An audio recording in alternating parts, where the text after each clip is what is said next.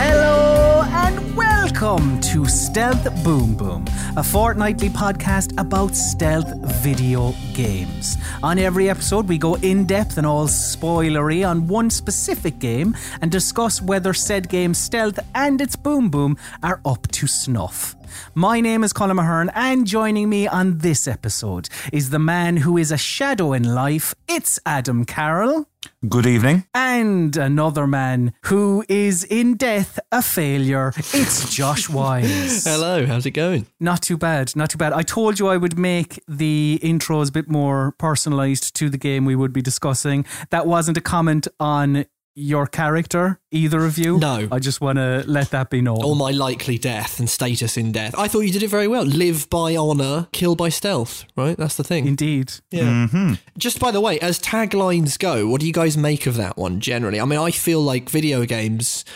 The tagline is kind of a lost art these days. You don't don't don't get very many great taglines now. Not in video games. What was the one that you could rattle off with ease, Josh? It always amazed me. What's Max Payne's tagline again? Because Well, it's it's got it's kind of kind of a couple because it's got a subtitle and a little thing. So it's Max Payne two colon the fall of Max Payne, a film noir love story. That was the tagline, a film noir love story, which is very cool. You don't you don't get it, you know? It's like tactical espionage action. That's a great one. That's a great tagline. It tells you what it is, you know? But yeah, I feel like or recently Gran Turismo, the real driving simulator. We don't get enough of that. I love all that. It's bollocks, but it's brilliant. sadly, no stealth in Gran Turismo, I don't think. So No. uh, We won't- we won't be talking about that. that won't feature, I don't imagine. Bit of a shame. But instead of talking about Gran Turismo, before we discuss any video game on this podcast, lads, we need to party because Tonight we're gonna party like it's February 26th, 1998. I wasn't, uh, in, in all truth, I wasn't expecting this sound. I thought it would be something else, so that's quite good. Anyway, before we chat about the game, we need to get into the right headspace. and that headspace, of course, means us delving into what was happening in the world when the game we're going to be discussing today came out, which was on February 26th, 1998. And around this time, Reg Dwight was knighted. So he's been a man of um, the round table or whatever uh, for a while now That's how it works, yeah. we were all coming down from the buzz of the Winter Olympics in uh, Nagano, Japan, of course, which had only happened a couple of days prior. And a sad one. We were only two days away from losing the true comedy legend that is Dermot Morgan, dead for 25 years. Oh which my is, God. a s- a- Really? A, sad one. Yeah, yeah, yeah. Bleak times. Indeed. Uh, on this day, the eighth most popular TV show in the UK uh, that year aired. It was, of course, we were all sitting down on our settees, family gathered round, friends, pets, extended family, everybody to watch the series 12 finale of Casualty. It was a memorable one, 100%. And in music, in America, topping the charts was Celine Dion with My Heart Will Go On Yes, Oh, wow. classic. which of course matches up quite well with the number one film in America. It was 11 weeks at the top of uh, the box office charts. Titanic. There we go. There we It go. lasted a while. However, I do want to point out uh, number one song in the UK, Cornershop, Brimful of Asha. Oh, well, that is a better song. That song's brilliant. I love that song so Better much. than Celine Dion. Oh, I think so for me. It edges Really? it. Yeah, I think it has to. Yeah. I don't know. I think so too. It came on What? on the radio when I was in the car uh, a couple of weeks ago, and I was like, "My God, Oh, what, a, what, a, what a phenomenal track!" instant good mood when Brimful of Asha comes on. Hmm. I mean, Yeah. C- Celine Dion would love people to have that reaction when my heart will go on comes on the radio. I'm not. I'm not saying Celine is a, uh, an incredible woman, Oh, big and time. she's doesn't doesn't she have a slot in Vegas? I'm sure she's still there. She sure does. she is an incredible voice, incredible woman, still going at her age. With all due respect, Celine, if Mm. you're listening, of course you are. She will be. She will be. But but uh, brimful of ash, Adam. Come on, brimful of ash. I don't know. I think I think I was just swept up with the whole Titanic experience, which I want to know, lads. Where where were you when you first saw Titanic? I was at home and my elder sister was, uh, she had it on VHS and it was one of those things where. That was a big selling video. I oh, tell Oh, you time. now. Mm-hmm. Yeah, yeah, mm-hmm. yeah. And I think she, we got to the point where she was watching it like, not quite daily, but you know, at- at least once a week. It was like it was like a season of oh, Sarah's got Titanic on again.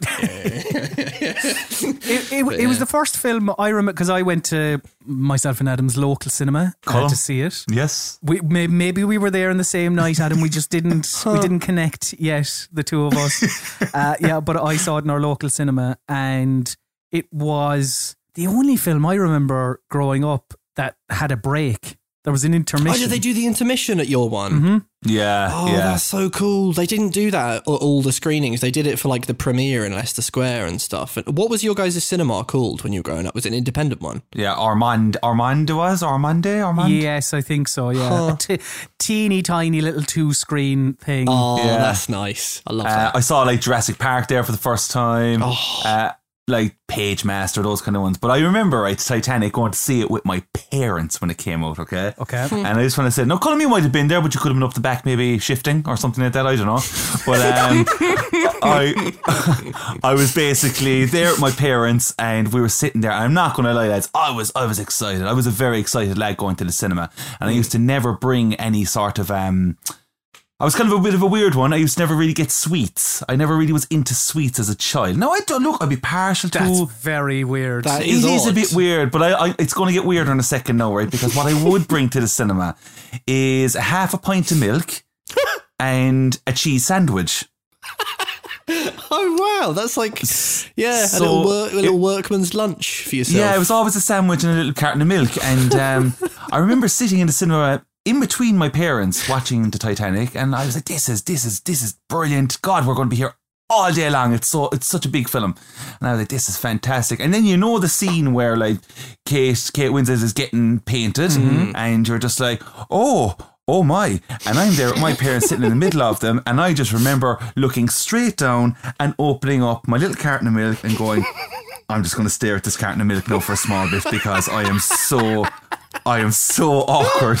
I don't know what I'm supposed to Oh, do. that's great. But uh, yeah. big, big movie, big time movie for us. Massive. I felt. Is Titanic better than people give it credit for? Yeah, It, it feels like it is derided by many now nowadays. But I, I don't know. I'd, I'd like to rewatch it, but what puts me off is the runtime. the runtime is absolutely bonkers. Yeah. do you remember? Do you remember? Actually, not going about this isn't a Titanic podcast, obviously, but you know, um, Should be. do you remember the the banging tune that they were playing at the uh, the bottom? Let's say the bit the basement Yes. of the of the of the ship. oh ship. yeah, where they were doing the jig and stuff. the the jig part, right? I remember now. Here's another random fact of my life: um, that there used to be uh, in in Cork City, where myself and Colin are from, there used to be a Virgin Megastores once upon a time. Oh, and what a shop! shop. What a oh, shop! incredible, incredible! And I went in there and I paid seven quid to get the single of that song, right? And it was done. It was They done. sold, they sold it as a single. They sold it as a single, oh, right? Unreal. Under the title called the Titanic Corporation. Now, whether that is the name of the group or whatever, at the time, I knew that that jig was this song on this CD for seven quid, right? And you know what was even more hilarious about it? I wanted that one song. They gave you six remixes on top of it. Oh my god! Did Fatboy Slim get involved? Who who did the remixes? Oh, sure, look, Tiesto? I didn't care. I was in anyway. I felt like this was the best seven quid I ever spent. That's value for money. To be fair, that Yeah. is value for money. That should have been number one. Not My Heart Will Go On. No. Sadly, though, this isn't a Titanic podcast. Uh, we do eventually have to talk about games. So, lads, let's get into it with the segment we like to call Back of the Box.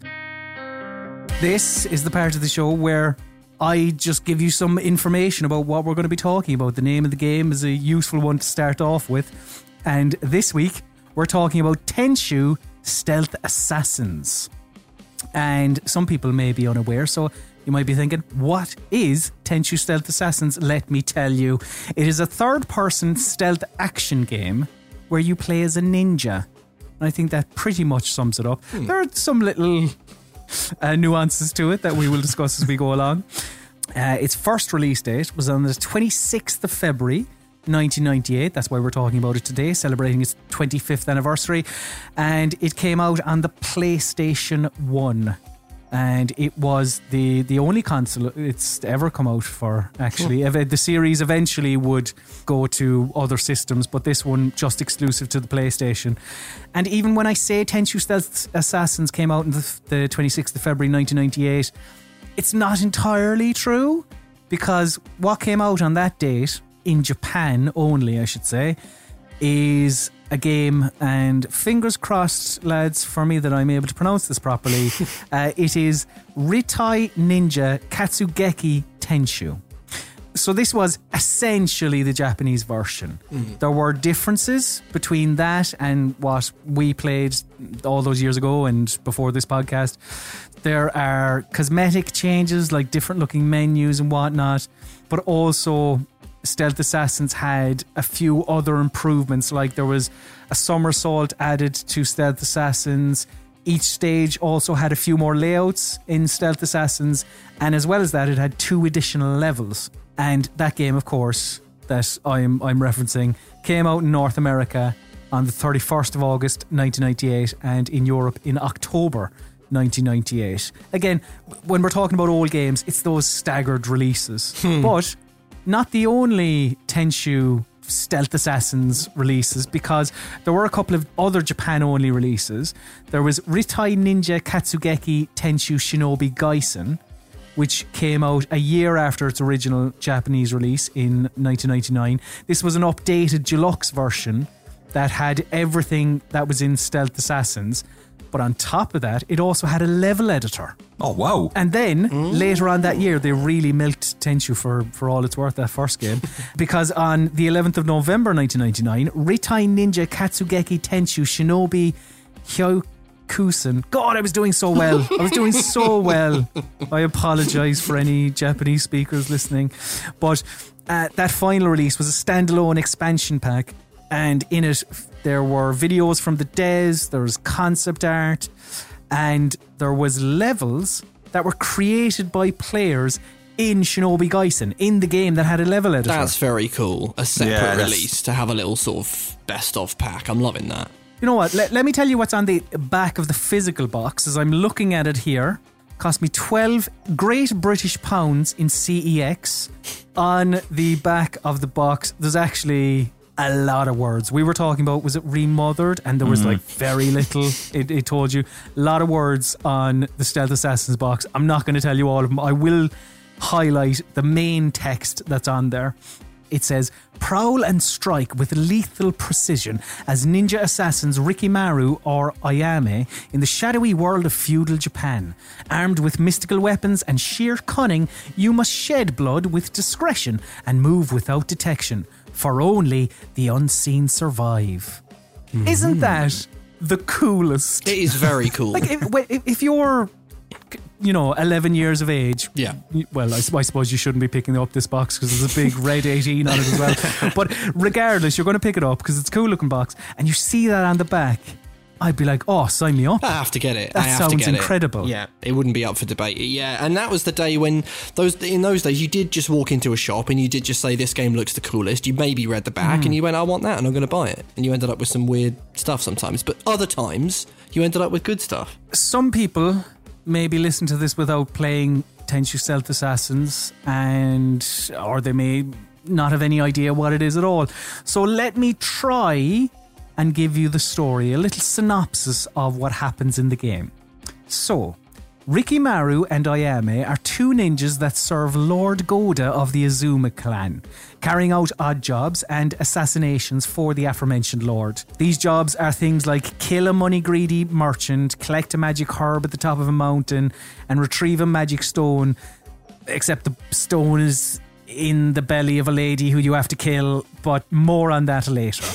Uh, every now and again, an annoying pest called Onikage shows up and challenges you to a duel. And little side note, I'm guessing he has robot legs because he's able to block your blade with his knees. uh, I suppose he is a bit supernatural. Yeah. Uh, anyway, all of this leads up to the final mission where you have to save Lord Goda's daughter, Princess Kiku, who is being held captive by Lord Mei-Oh, who also turns out to be the big bad. But you didn't know he even existed until you go after him. you know, whatever. Uh, you kill Lord Mei-Oh and reunite the Goda family, and then some lovely music plays over the credits. And I think we have a lot to say about the music. So, you know, mo- more on that later again. The developer behind this, uh, a developer by the name of Acquire, their story up to February 1998 isn't a very long one to tell. But listen to me make it long. Because, uh, and I suppose I should say, this is the developer story up to this point. We're not looking at their entire, um, because we, you know we're probably going to look at other games that Acquire made. So this is Acquire story up to up to this point. Uh, they were founded in December 1994, and their first game was Tenchu Stealth Assassins, or the Japanese version of Tenchu Stealth Assassins, and of course they created the other different Tenchus uh, again. As a developer, their story sort of goes like this: Takuma Endo uh, was the person who set up the company and got the ball rolling on Tenchu after winning a game design contest that Sony Music Entertainment, sure, why not, uh, that they had been running. Acquire got funding to create the game through that. And in an interview with Retro Gamer in 2019, Endo said that the company had been, quote, struggling for six months before we came up with the Ninja concept. Not a very long story to tell. We'll be talking about Acquire again, I'm sure, at some other stage throughout this podcast because there are many Tenchu games, couple actually not made by them as well. So, you know, there's a lot of Tenchu to talk about in the future. The publisher behind this, the game had two publishers, as already referenced. You had Sony Music Entertainment Japan, and worldwide, you also had Activision. So, as wild as- it is to believe, Activision had been on the go by 1998 for 21 years by the time Stealth Assassins was released. Good lord. Mm, they're set up in October 1979. And to try and get through those 21 years as quick as possible, they had their breakout hit in 1982 with Pitfall. They lived through the video game crash of the mid to late 80s. They were bought by Moneyball's Bobby Kotick and all around not a very nice fella in 1991. they started acquiring developers in the late 90s. And then they regained some of that earlier success by publishing Quake 2 and then Tenchu Stealth Assassins. And in the same uh, Retro Gamer article I referenced a while ago, producer David Griggens said he saw a preview for Tenchu Stealth Assassins in an issue of Famitsu while in Japan and was instantly taken by it. He said, quote, We contacted Sony and discovered they had no plans to release the game outside of Japan. At the time, they were shopping the rights to another PlayStation title, but I said, No, no, I want Tenchu. and it went on to become Activision's best selling game of 1998. Oh my word.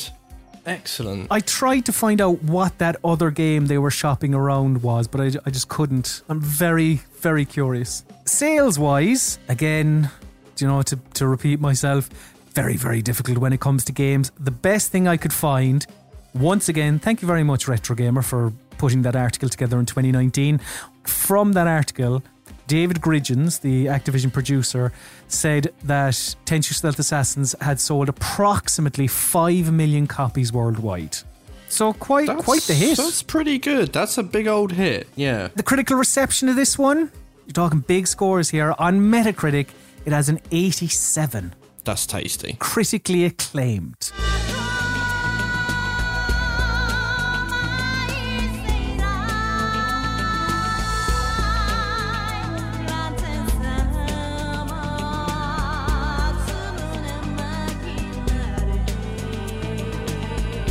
So that is the back of the box. But now we have to talk about the advertising and the press attitude towards Tenchu Stealth Assassins up until its release. So let's just dive into it because there isn't an awful lot because this is pre-internet. It's much harder to track down magazines. I do have one that I'm able to bring up later, and I guess you know you don't have many dev diaries or or trailers or anything like that. But there were a few trailers I was able to find and put in our little document. I don't know if either of you watched them. I I don't think they're essential viewing. I, I was able to find a, a trailer that Activision had put together, and also a trailer that appears to be for the Japanese market. They're quite different, actually. I found like the the, the trailer for the Japanese market is very i mean I, I obviously you know i'm not a japanese speaker i can't understand what's being said but it's very descriptive a lot of talking a lot of explaining what tenchu is in there Mm, mm. It's sort of it. It, it feel. I guess you kind of get the sense they wanted people to understand exactly what they were getting into, right? Like as if it was like an overly complicated pitch or something. They really want to make it abundantly clear. yeah well I, I i suppose we we'll probably get onto it but it was unprecedented really Yeah. whilst konami was making their own in japan this didn't it i think it did this came out before metal gear solid I did. advertising wise, I don't have many, you know, billboard ads or anything like that. But there is one magazine ad that I showed the the both of you, and again, it's an audio medium. But essentially, the only thing you need to know about this ad is that it's the cover of the game, which is a black background and just a shape that looks like an eye opening, and the face of Rikimaru inside that shape. And the text reads The stealth ninja Rikimaru, as seen by the vocal cords of a palace guard. I thought that was excellent. I, I loved. You know, again, I guess no, we still have magazines. Advertising isn't that sort of. You know, ad, when you know when advertising had a rude tood. yeah, yeah, proper 90s. It- it- this is like a great example of the rude tood, and we kind of we I we uh, don't think we kind of have that anymore. Really, just like a, a high, an impact poster with a little cheeky, kind of kind of funny, kind of silly, kind of over the top, but sort of glorious in its own way. Preview wise, and you know, pre launch news, mm. again, pre internet, so I don't have an awful lot, but I was able to track down a preview that, again, talking about magazines, that computer and video games would be known, I suppose, as CVG to those of us of a, a certain vintage. Mm. From an issue, I can't, I couldn't figure out what month it was, but it was it was 1998. Quote, it's brutal, but the animation is so convincing that the adrenaline rush is tremendous.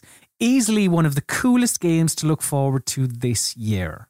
So I think it's fair to say, and I, I, I, feel like that's representative of how a lot of people were feeling prior to release. Essentially, that is setting up Tenchu Stealth Assassins for us to discuss it for the next three hours. So we're going to take a quick little break and then we'll be back with our review of Tenchu Stealth Assassins. So before we talk about our feelings, our 2023 feelings of Tenchu Stealth Assassins, I want to know your knowledge of the game before you played it for this podcast. So, Josh, for those people that missed out on your beautiful story in episode one, would you like to retell that? Tell tell us your your knowledge of Tenchu Stealth Assassins. Yeah, my knowledge uh, it must have been in, in 1998 or 1999. I was uh, I went to uh, I have family from Middlesbrough, and I went to my cousin Jonathan's who had a PlayStation. Um, at what I later discovered was a chipped PlayStation. He was very naughty and had lots of uh, CD rewritables with the, the game's names on them drawn in pen. Um, but I saw him playing uh, Tenchu, and I remember it just kind of being sort of shocked and, and kind of blown away, really. Because it, it was. Do you remember when um, PlayStation was sort of being aimed at 20 somethings and people that went to mm-hmm. nightclubs, you know, things like Wipeout oh, were kind of, you know, it was that real, oh wow, PlayStation's kind of grown up. It's kind of adult. They really sort of did that quite well. Big time. Yeah, it, it was like, do you like Aphex Twin? Well, try a PlayStation. and they had all the adverts with the like the young people who were having like nosebleeds and stuff in nightclubs for because they were like they, these guys have been playing Wipeout and their noses are bleeding. Um, but I remember, I remember uh, Tenchu very much being part of that for me. Like we, you know, having a Nintendo or a Mega Drive, it it really felt like adult shit in a big way because the, the blood is so fucking mental it's intense it's it's like fountains of blood and also the noises of it and the way it just sort of pools on the floor i remember just watching it thinking oh man like mum and dad don't know that i shouldn't really be watching cousin jonathan play this this is nutty and he, he, he seems cool with it, so I'll just keep watching him. Um, and I didn't, but, but it wasn't really a stealth vibe. It, it, was purely, I saw that he was creeping around. The grappling hook looked amazing, but I was just, it wasn't so much, oh my God, you know, th- this is pure stealth like it would be with Metal Gear a little bit later. It was kind of just, good lord, this is clearly for grown-ups. This is this is savage stuff. Adam, I, I feel like you have a, a kind of a sadder story to, to tell. Is that right? It's a sad tale. Um, so I played the demo. Uh, that came with like I don't know what place the official PlayStation magazine. It was one of those ones anyway.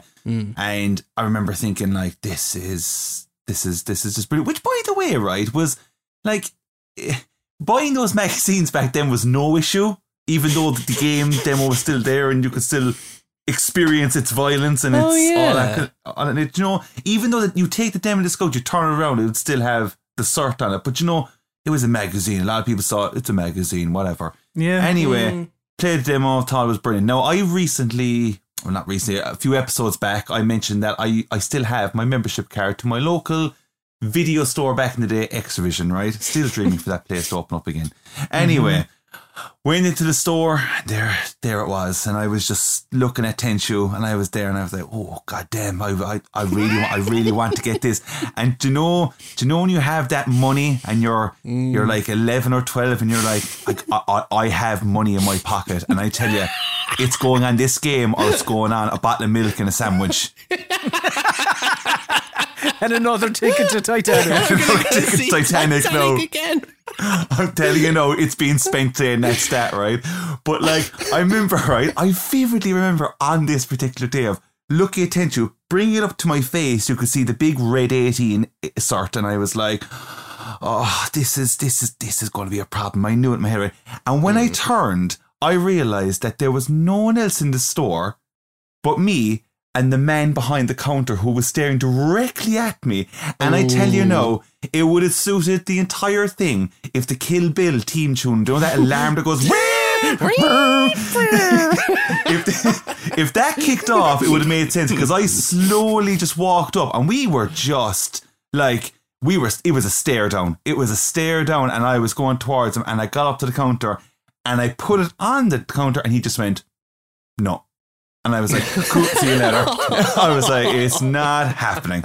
And it, w- it was a killer. And you know what? I never, ever had the opportunity to play Tenchu in full until this oh. podcast. Yeah. Like you, Adam, I went into Extravision. But the thing is, you got to bring a parent with you. This was a time where, you know, games are toys. I mean, they still are, but like this is when they re- they really are toys, and they are for children. So your parents do not care. yeah. And yeah, I was like, "Can can you get me this one, ma'am?" And she was like, "Yeah, yeah, great." uh, I I love the idea of of my mother walking up to the counter of Extravision, handing Tenchu and being like, "Yes, I will play this." That's excellent stuff. Uh, yeah, I remember when did you did you guys have Electronics Boutique? No, I don't think they ever came to Ireland. Okay, No. okay. Well, uh, this kid from uh, from my school, not really a friend but an acquaintance, uh, he bought Manhunt when we were 2003. So he must have been like 10 or, or maybe 9, but I think 10. And he bought a copy of Manhunt from Electronics Boutique. Uh, Ryan Martin, if he's listening, hello Ryan. Um, and uh, Big fan. uh, yeah, yeah, and and the the, the woman behind the counter, uh, just like saw that it was obviously an eighteen and stuff. She was like, "Oh, it's an 18. and I shit you not, Ryan was like, "Oh no, it's not a film. It's it's like a it's a game, so it doesn't it doesn't like apply." And she sold it to him. Doesn't count. Like she, like she, she, she legitimately thought that was like a that was that that was a thing at that time. Because I think they also sold DVDs or something. So he was like, "Oh no, no, they- Ah. they- they- like this is a game. It doesn't, you know." And she was like, "She was like, oh, oh, okay." Sold it to him. He popped out and he was like ten or eleven years old or something mental like that. But yeah, those were the days. Eh? That's incredible. But there will be some people who didn't play along at home. So let me give you, uh, as best as possible, a succinct description of the gameplay. So, Tenchu Stealth Assassins, a third person stealth action game where you play as one of two ninjas, Rikimaru or Ayame. You choose them at the start of either at the start of the game. There isn't an awful lot of difference between the two it's mostly just different dialogue in cutscenes, and I have examples of both um, because they're quite different characters. I have hmm. examples I'll, I'll show you later. But the game is split up into 10 different sandbox levels, each with their own ultimate objective. Often that's to get to a specific point in the map or kill a particular target. Importantly, the objective is to do that as stealthily as possible. So that means avoiding enemies' lines of sight, using the items you have on your person, like a grappling hook to get to the rooftops, and taking out adversaries from behind with a, a single hit stealth execution. Important note is that this is a score attack game. So these levels are made to be replayed. So as the player, your goal is to try and better your performance in the levels the more you play them. And the better your performance, the better your score. And the ultimate goal is to get a Grandmaster rating on each of the game's stages. And when you get a Grandmaster rating on a stage, you also get an extra item to use on the other stages.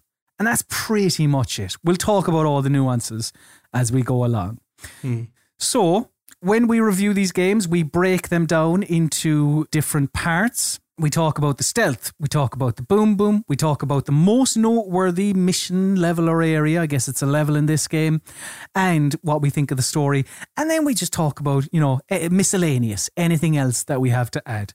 But let's start off, as we always do, with stealth. So, Josh, why don't you kick us off and explain to the people at home how the stealth works, or specifically the, the ki system? Mm. Yeah, it's it's. I think it's kind of cool. So, it's sort of this game's version of the Soliton radar, I suppose, but much less helpful. Um, it's so you running around in the level, and uh, Rikimaru or Ayame have the power to sense their opponent's ki energy.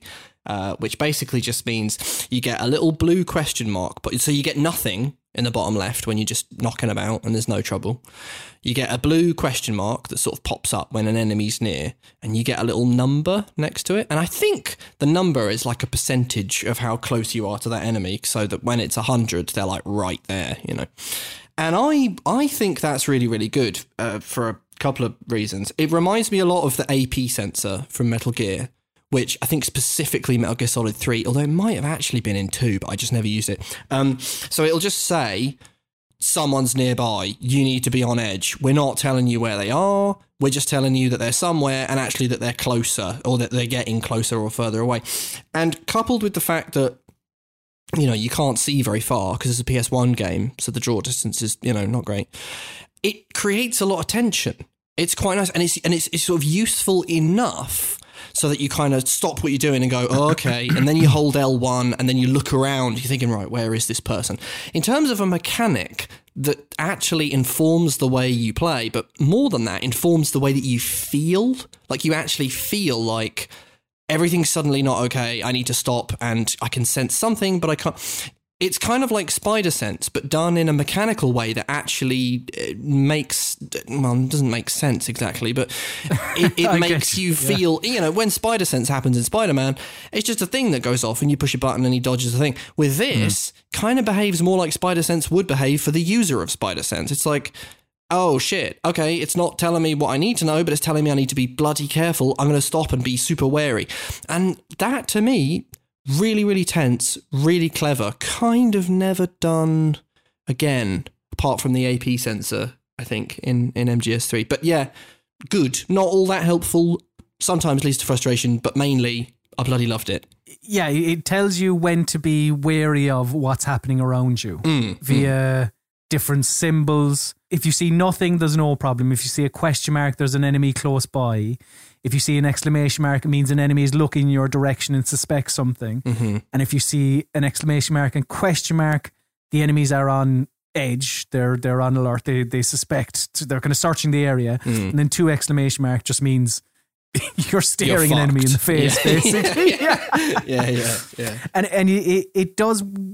I, I I get what you're wrestling with in that it makes sense, but it, I mean it kind of doesn't make sense. But it it's trying to. Yeah. It's an example of uh, a ninja's heightened awareness of their surroundings Sure. in lieu of a mini map. Yeah, yeah, basically, yeah. Although it does have a good map, by the way, which I forgot to note down. Did you guys use make much use of the map? Not a ton. I I found it a bit difficult to read, to be honest. Yeah, it only gives you a little red X with no sense of what, what- like where you're. You have to sort of move to work out which way Yeah. which way you're facing. But the ki meter is essential because you made reference to it, Josh. Doesn't sound like it bothered you maybe as much as it did some other people talking here this evening. but uh, yeah, that ki meter is essential because the draw distance is a little iffy, isn't it, Adam Carroll? It is. Um, yeah, it's look as you said, Josh. Like it, this is a PS1 game. You can, in part, forgive it, but you could. You can also, in my head, I'm going. Is this really on purpose for the whole like you know lurking in the shadows kind of situation? Like, Right, yeah. is this what they're kind of going for as well? But at times, like when you're working off something that like i- i- is that ki system where it, is just a number that's going up or down. I I really enjoy it. Mm. Did, did I did I want a map? Not particularly because did I want like a radar thing? Not particularly because like I felt like just having the the, the ki system was like amazing tension you were saying. But Mhm. when I was kind of seeing that number go up, and I was like up against the wall or something, I was like, where, where, where, where, where is this person? Wh- What's going on? Mm. Like I- I'm like, what's happening here? So I'd kind of move out of the way to go somewhere, and you know, we'll we'll get on about the, the overall tank controls and stuff like that in a minute. Like, but um, the like it would slowly fade in, an enemy would slowly fade in, and I was always kind of like, oh, oh, there, there, there he is, right, okay. But then he would go away again. And I was like, I, I don't, I don't know if I want to take that risk. I don't know if I want to do this. now, I do get it. I understand, and it does bring tension, but there's a lot at risk when you're playing this game, which we'll talk about. But um, just that draw distance for the most part, it was it was just getting irritating Hmm. because the, the with the game's difficulty overall, I felt like like if I could just start seeing my enemies a bit more clearly, like that would just make this little journey that little bit nicer, I suppose. But uh, yeah, it, it it was just one of those things. It bothered me as well.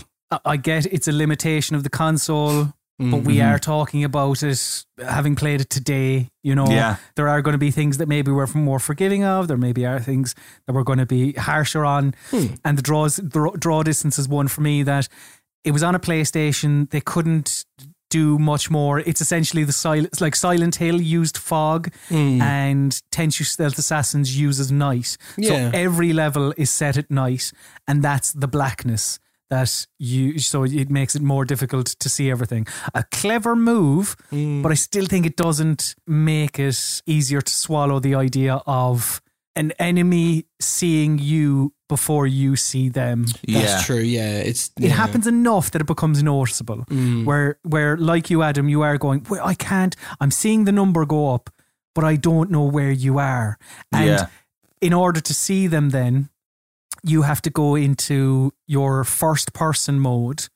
Where you, um, simple, same as Metal Gear Solid, I suppose. Uh, you have to stop dead, press a button, and then you can, uh, yeah, you just go into first person. You're able to see in front of you yeah, it, it, it's just it it's awkward and it in a stealth game where it's very important to be able to Mm. see around you or have tools at your disposal to run away and hide and be aware of where the enemies are hmm. even when you're being very careful there are just times where it feels unfair like let's put it this way, right? I was playing that. I was playing this game, and I was like, I think I was like two levels in, and I said to myself, I was like, there is no way I am getting Grandmaster in this game. Not a chance is this going to happen. And it kind of it blows my mind that like you know like there's probably somebody sits right now and going well I tell you no lad when I got that game day one pro like but you know like I know that you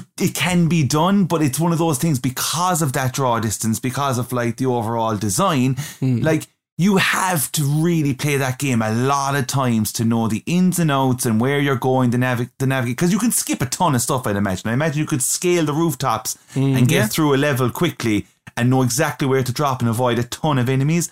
But that's where I feel the Grandmaster thing comes into it. If you're just playing that first time round like I don't know how you're supposed to do it you know mm. And also, good. I guess you could sort of say to yourself, pretty good replay value because you wouldn't. Yeah. It wouldn't not be fun. It- Like if you just wanted to play Tenchu and get the thug rating, you could just go through and just batter some people and just kind of run around like it's an action game. And then, as you say, Adam, yeah, like actually, I'm going to do a Grandmaster. By the way, was this the first game? That used the rating system. I know, when you completed Metal Gear Solid, I know it used the ra- it gave you a rating, did it not? Like an animal, like an iguana rating or something. yes, yeah at, at the very end. at the yes, very yeah. end. But I'm just thinking of you know because I always think of Hitman when I think of this sort of stuff. Mm-hmm. But actually, I wonder if Tenchu was the first game to give you the end of level stealth rating. I, it might Mm. be. I don't know. Anyway, go it's on. a very arcade feel I think when that comes around But there are other issues. You know, again, it's a 1998 game. You made reference to it, Adam. The controls are pretty awkward, and they're pretty awkward because they're tank controls. But Colm, before you before you talk about those controls, I think it's a. I just want to jump in and say I think you you should probably describe that really interesting training level when it comes to controls. that level was incredible. I think it's on the main menu. It's it's separate to the like new game option. Yeah, there's there's something on the menu that's called training. And when I started up, I was like, "Oh, perfect! The tutorial. This is going to teach me how to play the game." You go into it, nothing. There's a bit of voice acting at the start about you're introduced to who Lord Goda is, etc., etc. It's it's essentially an obstacle course Mm. where you must go and kill people. Um, but when you go in there, the game tells you nothing. I- I don't think it even tells you how to move your character. No, fair enough. You can take it. It's probably the D pad. Uh, but yeah, it, it tells you nothing. It doesn't tell you how to use your your your weapons. Doesn't tell you how to use the grappling hook. It doesn't tell you how the ki meter works. It tells you hmm. absolutely nothing. So I had to take to the internet and find a nice Australian YouTuber man who was very excited about murdering, hmm. and he was able to show me how to play the game. I think when, and we're probably going to compare it a lot to Metal Gear Solid because they came out, you know, within months of each other, mm-hmm. basically. Mm-hmm. Uh, You know, when you think of Metal Gear Solid and like press the action button to do this and da da da, mm. like this, this is the complete opposite. Mm-hmm. Doesn't tell you a single solitary thing. However, when when you kind of figure it out a little bit, it's still pretty awkward because so so how you control the characters you can you can strafe left and right like it's a, a first person shooter or something like that. You can dash backwards you can dash forwards but if you swiftly need to jog to your left what you have to do with your character is stop dead in your tracks turn your character on the spot to turn them the direction you want to face and then you can run away to your heart's content. Like uh, one thing I love about Tenchu, and I think I mentioned this on our first episode when I was talking about what I like about stealth games. But one thing I love about this game is that you can escape once you've once you've been seen and sort of reset the world. Mm. You can grapple to the rooftops, chill out for a bit, allow enemies to go from a, an alert mentality back to a regular patrolling path. And that's great. But what isn't great is that you need to be pretty reactive in this game. Or in a scenario I've laid out where, yeah, an enemy sees you and you have to grapple to the rooftops. And there are definitely occasions where your escape is hindered by the fact that your character doesn't move them the way you want them to do. Uh, you can apply all of this to kills as well. as I definitely ran into a few moments where my Rikimaru, I was playing as Rikimaru, where yeah, my character wasn't being terribly light on his feet when trying to take down a baddie, and thus I ended up being seen and all hell broke loose. I, I did quickly see that R1 plus X. Uh, I did recognize that that move. That is a godsend. I hope the both of you used it. Oh, that was so good. When you press that, your character rolls and they 180 themselves in the other direction, and that that's something. But still, like if you compare it to Resident Evil, right, which also had tank controls, as a general rule, I think they're pretty muck. But I- I get how some people would say in the original Resident Evil games, that sort of awkwardness actually adds to the atmosphere of the game Yeah. because it makes it more difficult for you to get away from the zombies or, or whatever's after you. Yeah. In this, I just I couldn't get on with it. It really bugged me. Hmm. Mm. Didn't bother you, Josh? No, I, I mean, a part, I, I guess, yeah, it didn't. I, I, I, because I spent quite a while. I did, I sort of did what you did and sort of went into that training thing, and I, I sort of learnt the moonsault jump, which is amazing. Uh, the little 180 thing, jumping in all directions, the dash, all that sort of stuff. And I actually felt a little bit, it reminded me of Tomb Raider in the sense that I suppose it is awkward uh, by today's standards, but there's a really lovely feeling that you get when you understand completely what everything is going to do at every single time. And there's a really nice economy in those early Tomb Raider games. You think, okay, well, if I do one 180 maneuver and take one hop back, this will be precisely the, the running distance she needs to clear this gap, right? It- it's that feeling of mastery over the environment. With Tenchu, I take your point, like, you know, if you want to suddenly run to the left, that's uh, that that can cause some trouble. Um, but I didn't struggle with it on the whole. Um, I suppose in, in, in something like Resident Evil, one of the one of the things that's not talked about so much is that, and I suppose it started in Alone in the Dark, is that one of the reasons tank controls were so important was because it allowed the developer to do those nutty camera angles. Because if up is always Yeah. forwards, you knew that you could continue holding up no matter, you know, whatever the weather. And you could just look at those lovely camera angles and just be confident your character would keep moving the way they needed to. And that's why, you know, when people don't do tank controls but still do those static things, like in the medium, it sort of fucks up. But uh yeah, I sort of found with I really liked that. That sort of this is the grid, do a 180, you'll be facing that way, do the moonsault jump to land but you know, behind your opponent but facing them. Um I totally take your point. Uh, yeah, like I, I, it didn't. I don't think it bothered me quite as much. I, I, maybe there's like a sort of switch that clicks in my head, and I think, right, I'm going to get back to 1998 as best I can. Having said that, I do definitely, I did get your emotion. Uh, there was at least two or three times where I thought, I need to run the other way. Or no, you know what it was? Um, a narrow bridge or a narrow beam. It's quite funny getting uh, your man to run across that because you, you're pressing up and you're sort of tilting him ever so slightly right and left like a ship.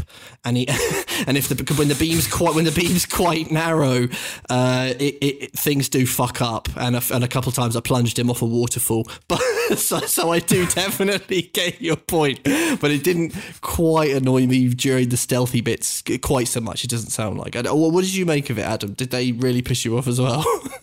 Yeah, yeah, it, it was it, it was irritating, but you know, it was something that I knew I had to get my head around because like it took it took a while. Let's just say like it just it took a while for me to really get into the swing of it, you know? Mm. Like it requires patience and when it's really kind of just like awkward as it is when you're when you're look when you play it today as well for the first like uh, this year for the first time properly after playing all these games that we've played over the last couple of years you kind of go oh wow this is this is difficult but you know yeah I'd be kind of in the same vein as Colm like you know I think one thing we can all agree on, well, we'll see, is the items at your disposal. However, uh, one in particular, uh, because I know Josh, you have a lot to say on this, but I just wanted to mention, and I, I said this off, or I said this a minute ago, that at the beginning of each level, you get to pick a number of items to have on your person when you're going through the level, and there are like shurikens or well sh- i should say shurikens in the American version, Mm. but in the European version, there's little throwing knives. Don't know why that different that change was made. Very odd. Apparently, it was because it was the BBFC, uh, which I think, yeah, it would have been the BBFC. Uh, where there was a real clampdown at that time uh, in the 90s on uh, ninja and sort of samurai culture being portrayed as being like cool. So things like nunchucks, throwing stars, you know, that sort of stuff. Um, they did, kind of didn't want to encourage kids to. Now, it's a bit bonkers because I would argue that uh, a, a young child can probably more easily come, at- you know, find him, find find himself a little bread knife than he can a shuriken. But I, you know, but you know, not not for me to uh, criticize the BBFC, what what- you know, whatever. I would also love to see kids taken on the streets as ninjas. That would be unreal. Well, you'd never see them, of course, if they were any good. Of course, of course. God damn it, I'm such a rookie. But yeah, as well as well as shurikens or little throwing knives, Mm. you have grenade or mines or caltrops, etc., etc. But the best one, it has to be the poisoned rice. Oh man, Yeah. I loved that. It's it's a dis- it's a distraction item that you throw out in front of you. Think of the magazine in Metal Gear Solid. You throw out a bowl of rice in front of you. A guard eats it, and then they don't die. But it gives you a chance, like for qu- for quite a while. I don't know. I didn't time it like thirty seconds or so. They're sort of in convulsions and uh, they've lost control of themselves. And you can do- go down and kill them. But I just love the idea of somebody patrolling an area, seeing a bowl of rice on the floor that wasn't there previously, and just thinking, yummy. immediately my dinner. Yeah. oh man, Very, It's- very strange. But yeah, you you enjoyed the the items in general, Josh. Yeah. Yeah, it's so good, man. I mean, and also we've got to give some props to Tenchu because it beat the first Hitman game, and like I think. I, I don't know if this is definitely true, but I'm going to pretend that it is and I'm going to say it. This must be the first game where you're charged with killing people, but before each mission, you decide on the tools that you want. And like that was always a really cool thing about Hitman. It was like, you know, it's up to you. Which gun do you, you know, Tenchu got there first, I think, which I just think is such a cool thing. I want to kind of like give give it props for that because it, it's such a cool feeling. Poison Rice, amazing. Like, just love it. I, I also sometimes you could just not kill them. You can just run away, like let that Yeah. let that fella try and recover his bowels or whatever, and I'll just run to the exit. Um, shurikens as well, very very good for the dogs. I'm sure you guys were annoyed by the dogs. Oh God, those dogs. they had no business being there. They are well- they're vital for dogs, but not not not for the actual guards. A guard can take one shuriken to the face and they'll be they'll be harmed, but they'll be okay. They'll come running after you. Dogs though, one shuriken gone. It's a one shot and it is glorious. It's, Yeah, yeah. Fuck you, pooch. I'll see you later. Uh, because they are really because the draw distance is is shiter, and the dogs are worse than the guards for that because they can come at you more quickly. I think so. The feeling of spotting one of those little fuckers and nailing them with a shuriken is transcendent stuff. Uh, I have to say it was a highlight for me. It really was. But I'm probably not a well person. But there you go. One thing that we should mention, and I know you wanted to highlight this, Adam, was that when you're playing a level, and let's say you take out four throwing knives, two caltrops, three poison rice, I, can't, I think you're entitled to 15 items, four different kinds of items, but then 15 versions of that that item. I, th- I think hmm. that's right. But if you take out, for example, two health kits and you die while you're on while you're playing that level, that health kit is gone. You are sent back to the very start. You must take out other items, and yeah, you can't again choose those health kits that you that you took out. L- little side note, but we we didn't even comment on the fact that it is incredibly punishing. Like when you die in a level, there's no checkpointing. You are sent back to the very beginning. But yeah, I know the the lost items was something you wanted to talk about, Adam. Holy mother of God. when I realised that this was the crack, oh lads, I I, I had to take a, a, a few minutes to myself and, and just go right.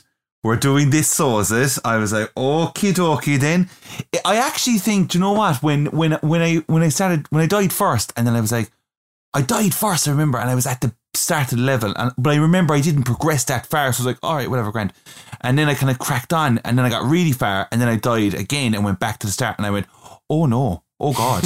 and then when I realized that my items were going, oh lads, it like look, here's the thing, it it it adds to it all. I understand, but once again, I keep saying playing it in today's world, it is it's one of those things where I was like, Ooh, this is this is very very no because I'm like you're taking in all the issues with the like for me anyway with the draw distance and stuff like that. And look mm-hmm. I've I've I've I've good I've a lot of good to say about the game as well but like the draw distance stuff all that's there. The controls that's awkward. Then you get this situation and I was just like oh mother of God this is this is full on. But like it, I think look it kind of brings on to my like my last point regarding this is that like it, adding to the tension, I feel it, it does remind me a lot of the influence it, it, it has had on like a ton of games, such as a lot of From Software. Mm. Like, and when you play, look, let's say Sekiro, which is oh, Jesus, when you when I think of Sekiro compared to Tenchu now and the level of speed you go on Sekiro, it's actually quite hilarious. Well, it, it started life as a Tenchu game, Yeah, Sekiro, it, because from from 2004, From Software have owned the rights, but because Yeah. Sekiro, Sekiro was a success, I don't think we're ever going to get a Tenchu game. no, no, no. But like, I'll just say that like that. All the, the stuff you do in a From Software game, like every step you take along your journey is full blown sweat. You're just like nervous, you don't know what's gonna go on here. Everything could fall apart. And that is kind of what Tenchu was doing. And it's it's kind of it's it's ahead of its time really for that kind of thing. And that's where I was kind of going, all right, look, okay. Maybe like I- would love to have gone back to the day it was out, and I would have loved to win. Hmm. Look, Mister Exhibition Man, would you just please give it to me? Because I'm going to be doing a podcast in a couple of years' time, and I'm going to have to talk about this because I feel like, do you know, when people have played this back then, what were, did they see these problems? Probably not. No, they just went, "Whoa, this is what it is." So you're you're you're having to just think of all that kind of thing, but um, it's it's very similar to what From Software I think design a lot now in their games. And uh, was it for me? No, but like I could live with it when I knew what was going on, and I think it just makes you kind of start being very serious with your with your game. Like you're kind of going, all right, look, I I I really need to finish this. So every single thing, like it's it's all a bit of crack at first. Like, oh, look at this, hilarious. But he moves, but I, but like you know, you really have to start going.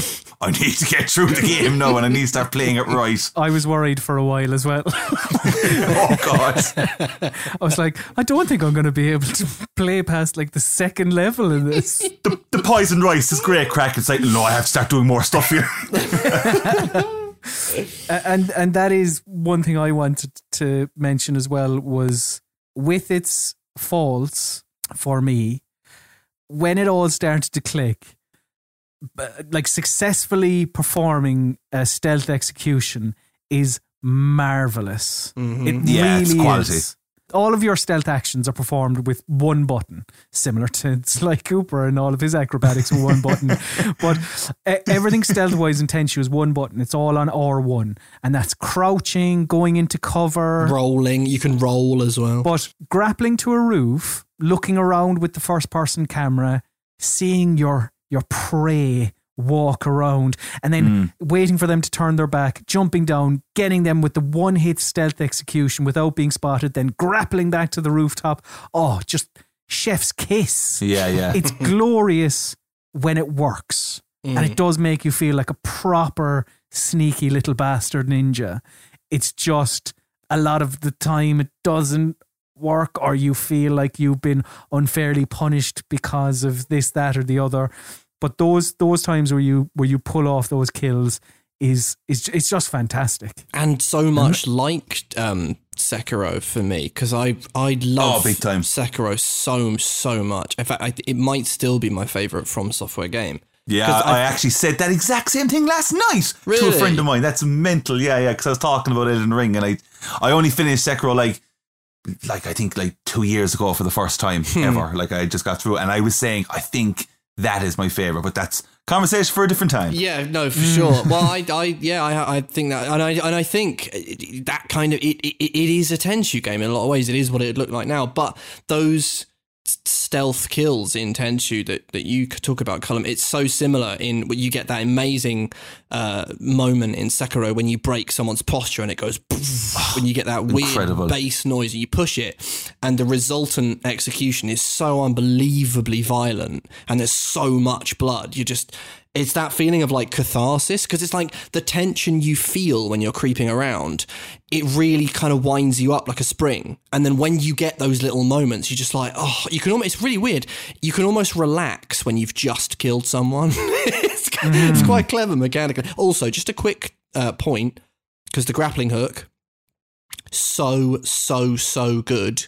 Uh, and again reminiscent of Sekiro but we we have got to just quickly say before Uncharted in 2007 before Crystal Dynamics had a crack at Tomb Raider in in 2006 with Tomb Raider Legends these people at Acquire they nailed grabbing ledges just really, really reliably and from multiple angles and not fucking it. And just uh, whenever you did the grappling hook, were you guys not just quite confident that you it would just whip you up onto the roof that you wanted to go on? Like, or, or if it wouldn't, he would always grab it, right? Yeah, it was it was actually something like that kept impressing me. It was like it, it really wasn't limited at all. It- like I remember at one stage there was like I can't remember what mission it was in particular now, but there's a a big bridge you go over at the end, and there was a couple of enemies that started the bridge, and I remember I was like, oh, I don't want to risk this at all. No, and I'm going to die and blah blah blah and lose everything. But I mm. was like, well, like, well, I'll just chance this here now, and I actually like shot the grappling hook at the side of the bridge at the very end, and I just zipped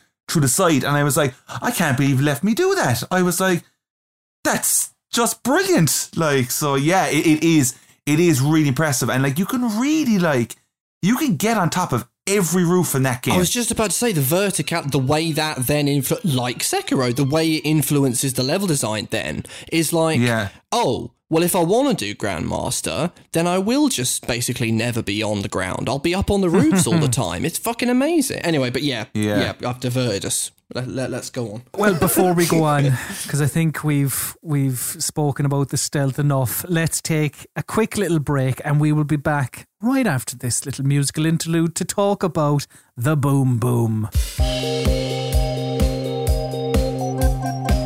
Now, as the Vengaboys would want us to, it is time to talk about the boom boom in this room, a virtual room where we are talking over the internet. Magical technology. Uh, yes, this is the part of the podcast where we discuss the things that are a bit louder than uh, sneaking around in the world of Tenchu stealth assassins, like the murdering, which there is Murder. plenty of it in this game. But before we get on to the murderings, I know Josh Wise, you wanted to talk about all the cool moves you could do in this. Oh my god. Did you guys use the moonsault jump? Just tell me. You've got to tell me. Did you do it? I figured out how to do it, but I never used it.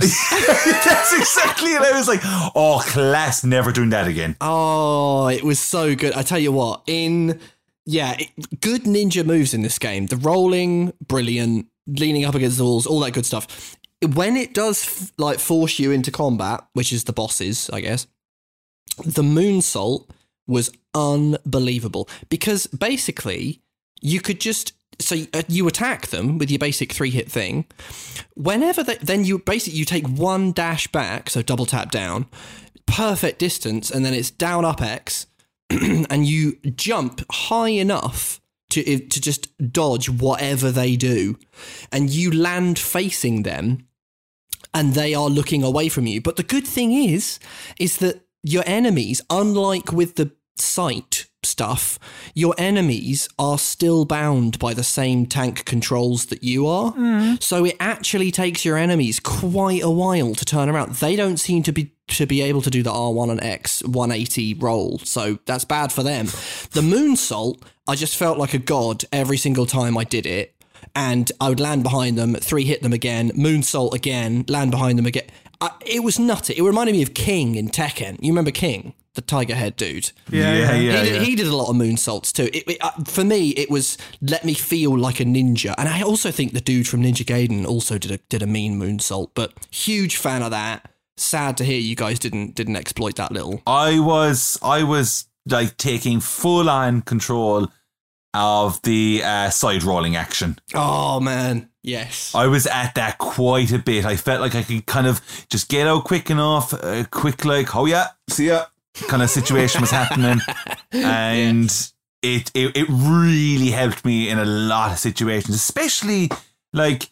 I felt like, like when I did the moonsault, I was like, if I do this now, I am absolutely getting caught straight away. So I just kind of stuck to my side rolling, made sense, and it, it really helped. But like, do you know, I actually looked up afterwards uh, at people who like just religiously play this game every day, and um, some people are just outrageous at the moves. Do you know, Oh, like yeah, it's yeah. It, it, it's just crazy how some people can get at a game like that with what you can do, and it's um, it's pretty amazing. So yeah, But you guys, you, you did do the double tap forwards on X though, right? Because you kind of have to do that. You know the like the long Yeah, yeah. jump. Yeah. Okay. Cool. Cool. cool Yeah, cool, cool. yeah, yeah. And I actually always loved the kind of um the sound, the kind of the it was this really atmospheric like swoosh Yeah. that would always happen. You were like, oh, that's very fancy. It's like a kung- it's like a kung fu movie swoosh, which in the best possible way. Yeah, yeah. It was like very elegant. One thing that I found relatively elegant, despite its clunkiness, it's a weird one. I, I'm going to try and articulate my thoughts on this, but the sword play, because you know we've spoken a lot about being sneaky and trying to avoid combat, or the stealth executions, which are the one hit from behind and you know the person is dead on the ground, but the head-on combat it's important to note i suppose that the game doesn't it doesn't want you to engage in head-on combat because whilst yes one stab of the knife from behind and the enemy is dead but that exact same enemy might take six seven eight maybe swipes of a sword from the front. So yeah the game doesn't want you to take baddies head on. And I, I must add the limitations of the controller and the system the game is on. It's all still prevalent. Combat is a bit stiff, but I do still really love the variety in the sword play mm. because Yeah. again, it's all based around talk about the system it's on. Like this didn't use analog controls. Yeah. Yeah. So it's all based around the D pad and the square button, and that's it. Like you, you have your mega murder combo, it's just square, square, square, and that's slow, and it leaves your character open because it commits your character to that action, but it's still super effective. You've up, up, square, which is a forward stab Oh, I love that. ja- jab and, and and that also as well as you know for enemies in front of you it helps you gain ground as well and then you've swipes to the right or swipes to the left. And honestly even as i'm saying it it sounds very simplistic because, because it is but it's also very satisfying. Mm. You can't just mash the square button and expect to take out enemies. It's just not going to happen mm. you have to implement some form of strategy. Mm-hmm. Yeah. Definitely. one thing that does throw this out is when you have more than one enemy around you. I feel the, the stiff controls become far more difficult to get around when when that happens. But one on one, I think it's eh, again simplistic, awkward, but still quite enjoyable. And actually, one thing I did want to mention was that I really wish I'd learned how to block earlier than I did. Yeah, I was gonna I was gonna bring this up because the block is really good. But uh, yeah, w- when did you learn? when did you learn the block? Then how far were you? Well, I had noticed that my character had blocked a, handful of times. Right. But I was like, Rikimaru, I don't know what y- you're doing, but thanks for that. Because I don't know how I did that. Excellent. Excellent. It was part of the way through the third mission. Oh, I thought you were going to say like it's the final boss. Is when that's when you learned. The third mission it's the one that takes place partly in a jungle environment and partly in underground caves. But I realized that in this mission that pressing down on the D-pad when an enemy is attacking you from the front would block an attack. Not a very extravagant blocking system, but I feel goes back to that wider problem around the game of not telling you how to do fucking anything. Yeah. But still, yeah, I, I, I enjoyed the kind of again for all its faults, I enjoyed the the sword play. Like when when it all starts to click, you know. Also, I don't know how much we could or should criticize this, right? Because I know that Metal Gear Solid was really ahead of the curve on this one, but there was a time when a, a changeover happened in sort of 2000. I think I feel like it was in the 2000s where they realized that no one was doing booklets anymore. And you know when tutorials properly started to be in the game, like every game hmm. basically started to go. Movement is this. It wasn't even a separate, you know, mode in the menu. It was just when you began a game, it would tell you the controls. That wasn't really a thing. I feel like Metal Gear was ahead of the curve on that one. So I with with Tenchu, is it fair to say that that was at a time when they bloody well expected you to read the goddamn book? Or is that is that maybe is this is this us being a little unfair because it's 2023 or is it just do you think it just should be in the game that stuff? It's well, it, sh- it should be in the game, like, and I think that's just. I don't think they. I don't know. Like that training level is a is a starting point where you kind of go, look, If you have a mode called training, you bloody well expect to get yeah, like I expect to be told like how to how to block. yeah, for sure. Like, you yeah, know, yeah, yeah. like I actually think in that training level, like I think you start and you go forward and you have to hang off a ledge to pull yourself up to an enemy. And I remember I just started, came forward, and I was like, how how do, how do I grab the ledge? How do I grab the ledge? Like what's going on? Yeah. So yeah, Rough. do you know? Actually, I just want to know there, like, do we all play as Rikimaru? Yes. Yeah. Okay, so I, I, I did as well, right? Now I can't remember the name of uh, the other character. I am a Okay. Is there, I, I should have checked this up out, but is there like different combo inputs slash different story? Yeah, she does. She does a she does a like a four hit combo.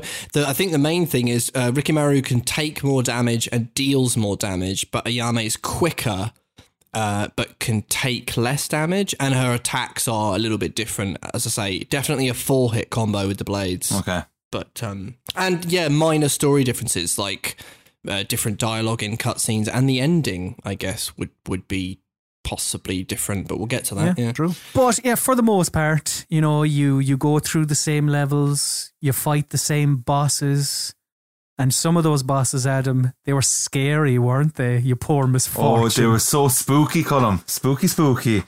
Uh, look, let's be honest. When you got to a boss and you were kind of going, "Oh Jesus," and you know the score, definitely know this is it. Um, I think as the game progresses, you see, like I, I correct me if I'm wrong here, but I think your character can have a maximum level like health bar of a hundred. hmm And I think then as you go on, every new boss is like it's like hundred starting off, then one one forty, then one fifty, then Yeah, one sixty, and it goes up and up and up as it goes on. And like uh, it was level three, I think it was, and I think the mission was uh, it was called the mission was called Rescue the Captive Ninja, and the boss in that was like, come on, like this is level three. Oh, now, like, goo, you know? wasn't it? With the with the bear. It was With- goo and the bear. yeah. goo was more than enough. like more than enough. Like like the bear happened and I was just like, this is this is terrible, this is terrible, I don't like this at all. No uh, like and then it wasn't even that like but I got past that after after a few times, right? Then mission four starts you off with a boss and ends with a boss. Oh yeah. I was like, my mind is blown at like it's like they just want me to fail. Um, and then we'll just we, we'll we'll move on. We'll we'll get to the to, to the last boss later. But like, um, very challenging. Expected, I know it is. It is expected, but um, do you know, it was just like once again those those problems and me not being very good at the game. I was panicking massively, but uh, so but like do you know, quite quite good. Like when you when you really like when you really started like as you were talking about the the different controls and stuff like that and the techniques, like you really do have to use them. Like I'm sure you once you read the whole thing and play the game numerous times, you you're like whatever I can, I can get through this my blindfolded. But like you do really have to figure it out and read the the boss and stuff. And uh, once again, just another kind of From Software thing. Yeah, yeah. Crazy hard at times though, and I think I think more so just because I was afraid to die because like starting the game, uh, the starting the mission again. That's kind of really it. That was yeah, that was always the fear when you come across a boss was that you're gonna have to go through the entirety of the level again. But Exactly. but clever Josh Wise had a way to circumvent that though. Oh my word. Back to the items again, chaps. Back to the mm-hmm. items. The grenades are unreal business. they Just are, they're, yeah. they it ridiculous. I mean, G- Goo and the bear, fuck them. Absolutely not. I and I, I hear what you're saying because that's a frustrating fight because the bear it's all angles and it runs around and and actually I tell you what, uh, I didn't kill the bear. I was happy with that. I was like, the bear doesn't know what's going on. What? Yeah, you know, you don't actually have to kill the bear. You can just kill Goo, and the bear is just there. He's just chilling. But I was like, that's cruelty to animals. I had no idea. Yeah, you don't have to kill the bear. Anyway, uh, the grenades are fan- just fantastic stuff. Um, you you lob them, and I think I could never actually tell if it was always a timer on the little fuse or if it hit them, it would blow up because they would just come towards it. Great graphics on the explosion, but just massive, massive damage to those fuckers. So I would throw a grenade, do the old backwards somersault away from the blast area. Of course you would. Yeah, yeah, yeah, big time. uh, and that was the end of that fucking chapter. And I used the grenades for like two or three of the bastards. So it was it was good stuff. But here's the thing, though, though. Let's be honest here, right? Like, R- Rikimaru heads off there to ninja school for himself, okay?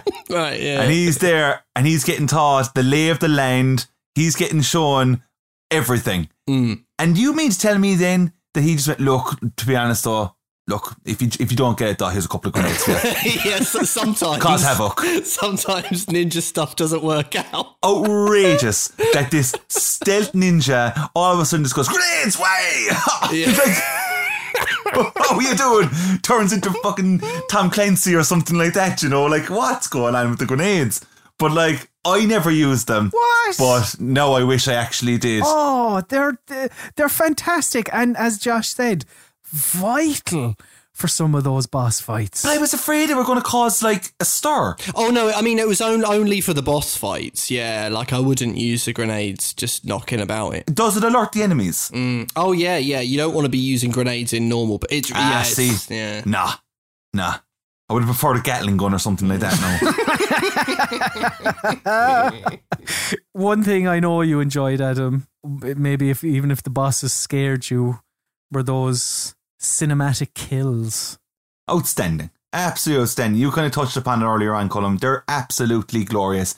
Uh, they're just they just really are just kind of like um the the manga Lone Wolf and Cub slash movies. I think they're just that over the top, just blood, just the the sound of it. It's just like just it's just this gush and vibrant red comes out, and like sometimes you just you can get like like just decapitate a head and just like an arm or something, and it's just this like hilarious animation. But uh, that's where the age bracket comes into into play. Really, like you know, it, it is like you know the 18s is at that time that was really violent. It, it reminded me of like old samurai movies where they had the weird Yeah. foley's and it was like the it doesn't actually sound like blood really sounds, but it sounds like those movies, you know? I was well impressed when we're talking about the blood. I was well impressed with the fact that the blood drips down the walls. Unreal, Yeah. isn't it? Yeah.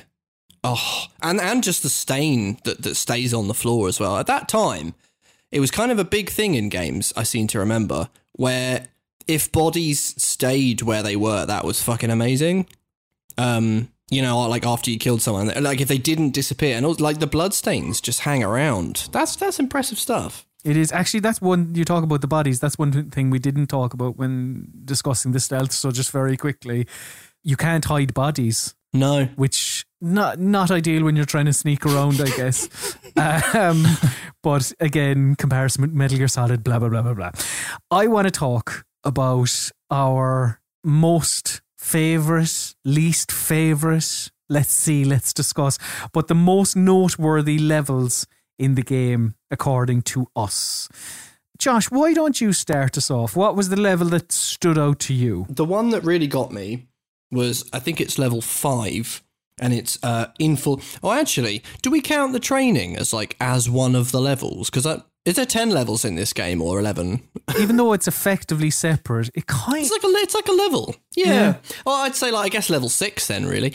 But um yeah, infiltrate the Manji cult uh, was was one that, that sort of stood out to me because well for a couple of reasons. Um it's it was the first level one of the things is kind of bad because it's the point at which the sort of game turns into a real supernatural uh, vibe, which I, I guess we'll kind of get to in a bit. It kind of annoys me when it does that, but because I quite like some of the other stuff. But one of the reasons it's noteworthy is that it's really, really creepy. And it's the first, and I think maybe the only level in the game that actually has a really creepy energy to. The, the music. Yeah. I thought was just I mean the music throughout is phenomenal, but particularly in this when there's like sitar going on and just this really deep sort of primal percussion. You just you're just sort of going through it like fucking hell. And like the audio design, there's just design that just sounds like crying babies on the soundtrack. And I was just Yeah, like, what yeah. the fuck is it? This is serious shit. Like uh, really unnerving even now which kind of combines with what we would. Uh, I think it's a good point. Uh, I think you were saying earlier, Colm. The comparison to Silent Hill really sort of struck me because whilst I know that the draw distance, you know, has its foibles and it can be annoying, and, and, and fair enough, I totally see that. But it is good when it's sort of tied into one of the ideas in the game, like in Silent Hill. They could quite handy because they could say, "Oh well, yeah, but the town's bloody foggy, so that's that's why that is." And this, the whole idea that it's night, it's darkness all the time. When things fade into view in this particular level, creepy as shit. And if you've played um, uh, Sekiro, th- then for me, this was a, like a clear uh, point at which From Software must have taken inspiration from the Senpou Temple monks in Sekiro because Yeah. Hundred percent. did you note that as well? Because you go up to the temple in Sekiro and it's autumnal and there's like brown leaves on the floor, exactly like there is here. Hmm. And you're going up this mountain. And one of the first creatures that sort of fades into view from the darkness, because you, you learn basically, you learn about there's this cult that I think it's controlling people's minds, which is actually weirdly similar to the Senpou monks in Sekiro. But you see this weird figure kind of come out the darkness, and I think it's meant, it's meant to be a monk or at least a person that's being controlled by these the cult of monks, and they're kind of doing this freaky little dance, and the animations this really unnerving fucking, and actually it sort of popped up in Elden Ring as well because you get the dancing people up on the um it's like a, a village where you get this like creepy people just dancing at you. It's and for, Yeah. for me, I was like, number one, this is amazing because I would never have made the explicit connection between this and Sekiro, but there's so much connective tissue there. Number two, I didn't know that this game could sort of segue so easily and sort of fluidly into being a kind of horror for a level. Um, and then number three, maybe I know we always say this is like the noteworthy level or area. It's not necessarily good or bad, but it does also sadly mark the point for me where it's like no longer you're doing regular workaday ninja stuff. Now it starts to be kind of about the fantastical. Um, so it's sort of it in my head. I was like, this is this is really cool in its own way, but it, it's also the point at which the game goes a little bit outside of where I think it's best. Uh, but yeah, what, what what did you guys make of the of the Manji cult? Yeah, I I, I noted those crying baby noises as well, and yeah, well, because essentially that boss that you fight takes place in front of a big statue of a baby, so that's where those baby noises come in. I don't know if the statue itself is crying, but yeah, I think the when you say the halfway point because a level uh, like I'll talk about in a second, but the level after that was the one that I enjoyed, and that I I still think retains some of the ninja elements rather than going down the paranormal route. But but it is true. Like once they introduced the supernatural stuff, I was also a little bit I don't know because essentially there are these half naked. They're almost like Ally McBeal dancing babies. um, and they sort of shuffle over to you and start breathing fire. Mm. And I was like, "What's what's this? What's going on here?" And you know, it is a shame because at least with Sekiro, you can you can sort of say, well, it's it's From Software and it's set in the same time. It's set during the Sengoku period, sort of 16th century, and and you could sort of say, well, you know, From Software, they've all it's always been fantasy, and it's a kind of it's a period of history that's far enough back so that it very often gets portrayed as being kind of tangled up in myths and mythology and it, it mm-hmm. you know but it is it is a shame uh, and I, we we can talk about the level because i think the level that you, i actually forgot that, that that the level you're referencing actually do- i think it does happen after the cult level yeah um Yeah. and actually I, I possibly agree with you that might be my, my favorite level but i thought i thought i'd pick this one for those reasons because it does just for me it's it's those clear two things. It's going about doing cool ninja stuff, and then all of a sudden, when fellas are breathing fire at me, I'm going, "Oh, did we need to go all nutty? Because it was really cool, and we're just doing regular stuff." Yeah, no, I, I wholeheartedly agree. But yeah, my favorite level was the fifth level, or if we're including the training, the sixth level, which was called Execute the Corrupt Minister. And the couple of reasons why I enjoyed this. The first one I wanted to talk about was the fact that, and remember, this is basically halfway through the game. I felt like it was all coming together. I felt like I'd gotten it. You know, I'd I'd learned how to properly block, as documented earlier on this podcast. I was swiping left and right like nobody's business. I'd gotten the hang of the ki meter. I felt, you know, and I say all those things, still limitations, blah blah blah blah. But I felt like I'd learned how to play Tenchu Stealth Assassins, which was handy uh, for this podcast, and it, it was a glorious stage for it all to click because while the setup is similar to a lot of Tenchu's other levels, you start on the outside of a fortress with patrolling guards all inside, and you have to grapple to the rooftops and attempt to try and find your goal by snooping around as best as you can. This one has snow. Uh, uh, and an incredible soundtrack, but again, we'll talk about the music later. But visually, the the coldness and the dead of night makes this level stand out. Oh, it was so so good. Yeah, yeah. Oh, we we spoke about the draw distance and the blackness of night, but another thing to note is that by this point, I felt the tension was starting to feel a bit samey because, as I said, it's yeah, you begin a level outside a fortress and you know rooftops and everything looks a bit similar, but despite that, this place where the fifth level takes place. I don't know, there's something about the snowfall that makes it almost peaceful. mm. The rooftops are caked in this semi transparent white, and there's a constant trickle of snowflakes. And it's it's just it's an absolute picture. Like it, re- it really is. And you've also you've got the little bamboo uh, things off to the one side near the cliff there. It really it reminds me of it's got that vibe of you know in like the first Kill Bill when the bride fights O-Ren Ishii in that snowy garden and it's like it's all it's falling down and you've got the little the little bamboo trees nearby. It, it sort of evoked those vibes for me. Just sort of amazing graphics as well. They're like the, uh, the, the graphics on the snow. That's got to be some of the best like PS1 snow you've ever seen. Right? I, I really, yeah, the snowfall looks fantastic. It, re- it really does. They worked wonders in that. I enjoyed the structure of the mission too. It felt different again because your ultimate goal is to find Lord Gohda's fi- They're referred to as Lord Gohda's finance minister. I guess the finance minister of Lord Gohda's of, of the Sort of province, uh, yeah. province. Yeah, I guess so. But yeah, you have to find them and make sure that he doesn't live past your meeting.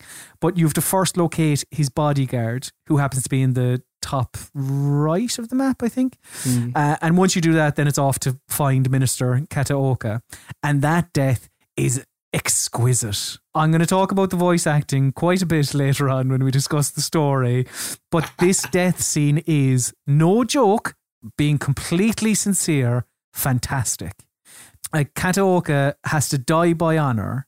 Like once you meet him, uh, he says, "All right, yeah, you know, I, I'm going to have to." t- Take my own life, essentially. He stabs himself in the heart, and then Rikimaru helps him along by beheading him. It's magnificent, and it's something that I wanted to uh, capture the audio of it and play it for our listeners and yourselves as well, lads. So, yeah, here is the audio of Minister Kataoka's death. Minister Kataoka, you have brought great shame on yourself.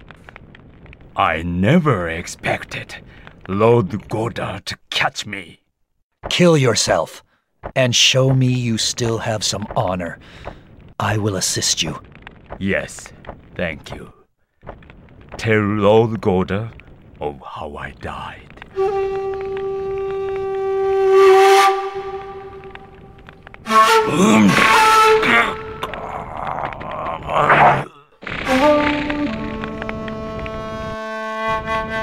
I will inform Lord Gohda of your honorable end. Now, this is in stark contrast to Ayame's interaction with him because we mentioned that there are differences. Now, we all played the game as Rikimaru, but Aya, when you're playing as Ayame, you actually have to fight him in like a proper, like it's it's just a proper boss fight. Here is the audio from that. Just listen to the contrast. Lord Gohda trusted you. How could you betray him? I may have made mistakes, but I allow no women to scold me like that. You shall die by my arrows. Your arrows are like you, weak and twisted. I fear them. Not. I fear them not. Wow. That, Quite a different uh, tone. Quite, quite different. Yeah, yeah. Some real. I don't think people talk like that in the 16th century in Japan. I don't think they said not after saying something, but I might be wrong. Who knows?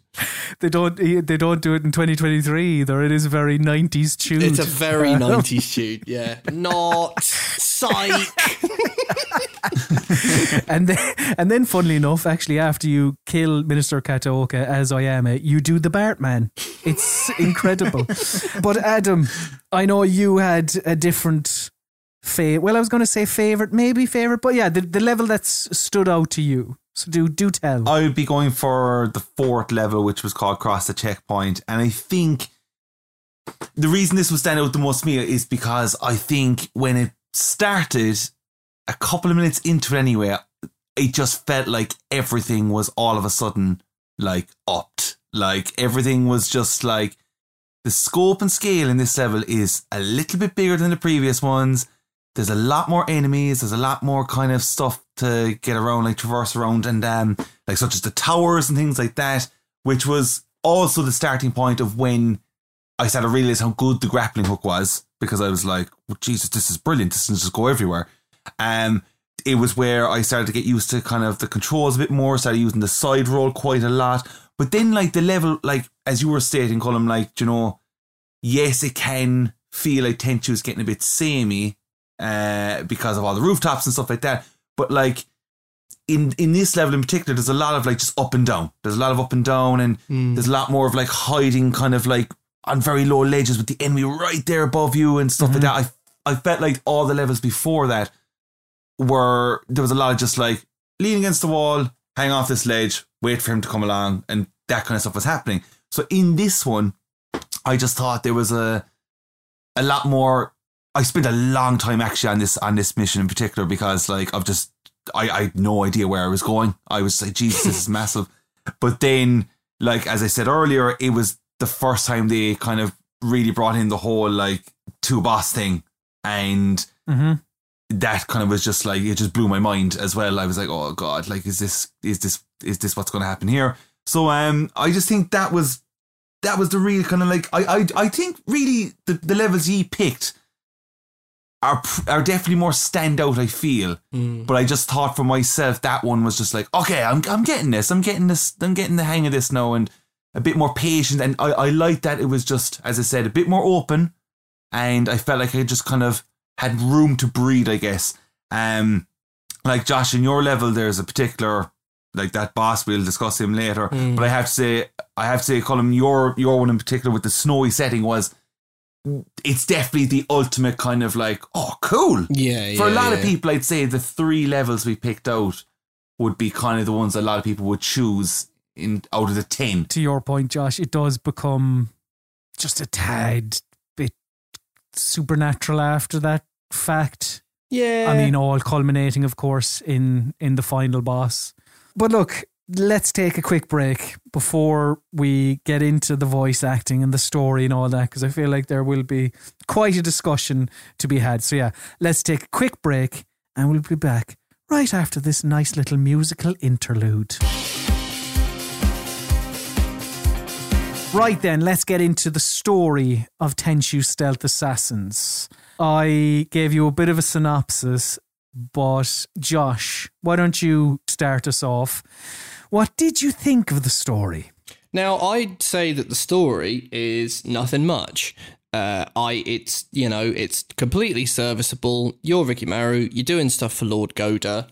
Lord Mei-Oh uh, rolls along, which, by the way, I kept laughing at because of Simon Mayo on BBC Radio Five Live. I kept thinking of Lord Mei-Oh as like a sort of evil version of Simon Mayo, so that took a lot of the tension, You know. Was Onikage a Mark Kermode type? Yes, yeah, yeah, exactly. Onikage and Mayo, classic. Yeah, I, I, I- it's a, it's a weird one. The story was basically paper thin. There's, you know, there's nothing much going on. The whole thing with Princess Kiku later on is just a complete like, what? Why do I care about? Okay, she's Gohda's daughter, but fine. But what I do like about it is that that is what I want from a ninja thing. I don't want uh, it to be super, yeah, guy's the hero, he's doing this, he's doing that, there's the villain. Like, for me, that stuff goes out the window when you're a ninja. And, like, to, as you were sort of saying, you know, this was, at least for a half of it, a proper ninja experience. And I'm loving just, uh, there's a merchant, and we don't like him for various reasons. Uh, it's the first mission of the game, in fact, which which is one remains one of the best missions in the game. I think. Um, go and kill him, please. Uh, you're a ninja and you work for me, so go and kill him, uh, and that's great. And like, oh, there's a minister.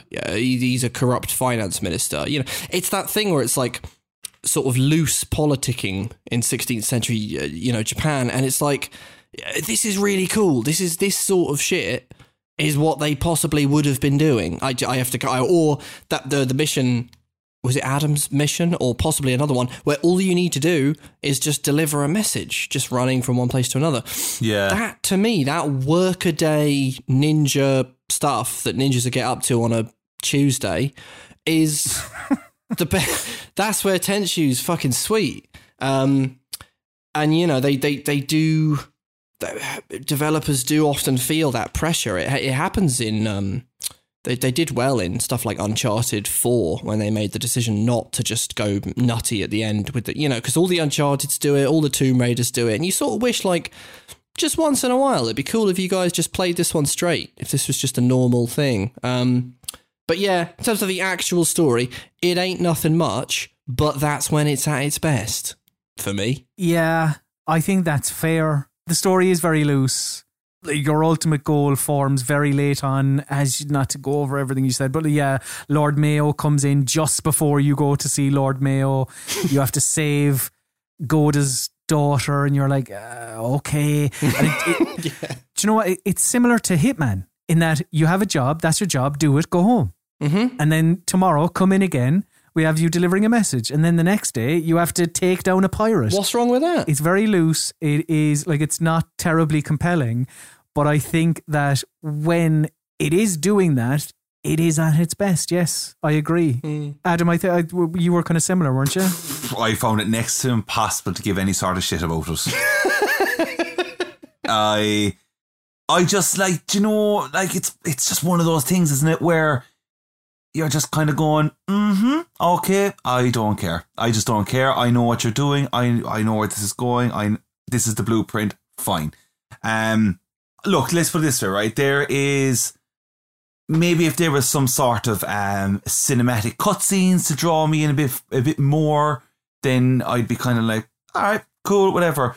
But I think personally, as bananas as the supernatural side of it is, that's where I kind of went, look, I'm kind of back in with it, kind of going, what's this about? What's going on here? I suppose I'll roll with this because prior to all this, I'm just doing hmm. this and I'm just saving somebody and I'm kind of like whatever like you know like and I don't I'm not trying to say that and make it sound like like it's lazy but it, it, it's it's so basic hmm. and like even down to every time every mission starts and you get that little bit of narration or whatever from the guy like you're just kind of going uh, all right okay, that's all I ever kept saying to myself was Grant fair enough. And then when the supernatural thing kicked in, I was like, "What's happening?" And I was like, "All right, I'm I'm, I'm gonna have fun now. Like this is this is this is funny." Are you meant to find it funny though? Probably not, but we're playing it today, and that's it is funny, and we'll we'll get to why it's funny. But I like, mean, oh, I did hundred percent. but like, I'm just saying that like, if I was to sit one on one with, I don't know, maybe look, I'm sitting one, I'm sitting with you right now, well not with you, but like we're talking about this story. If one of you lads was like, but you know, like I was, I was, I was really hit hitting the fields when ba ba ba ba ba happened. It it doesn't do that. It does nothing like that. So the game is so it's so serious in ways that it's impossible to take serious. And you sort of actually perked up when it sort of got a bit nutty and super. Actually sort of brought you into it a bit more. Yeah, because that because that's like it has to be one or the other in a sense, really, because mm. you, you it almost feels like them themselves developing the game was just like we, we should do this because it's wild and it's weird and it's wacky and people will talk about this and we will. Do you know what I mean? Like, and I I don't I don't think the game i- i- its story is deep enough to just be save this person because it's it's going quite quickly and it's it's focusing so strongly on the gameplay itself that I th- I really do think it's one of those games that the story kind of is is is in the back Mm, yeah, for sure. Definitely. and they throw out they throw out these kind of cliches and that's the thing so Yeah. I, I, it's it's just one of those things that like I can't really find um care for it let's put it that way One thing that isn't in the back though, my word, the voice acting. oh no Wow, wowzers, wowzers. And uh, just, just before you go on, Colm, was like to talk when we talk about this voice acting, this is also a problem with why you cannot take this this Oh, I story mean- seriously. I mean, like, well, yes, yeah, yeah. like, come on, like, like when when I when I first heard, even when you start the training mission, when I fir- heard, the first lines come out of a character, I just went like double take, like the pigeons in that Roger Moore um, James Bond. Bond. Like, yeah, yeah. I'm sorry, what? so I did a little bit of research on this because I wanted to try and find out, and I think I have.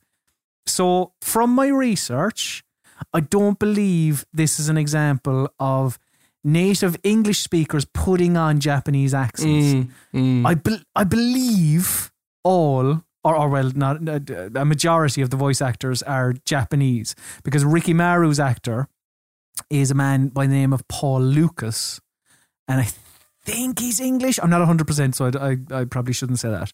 Uh, but for my money, he's he's probably the best. He's stoic.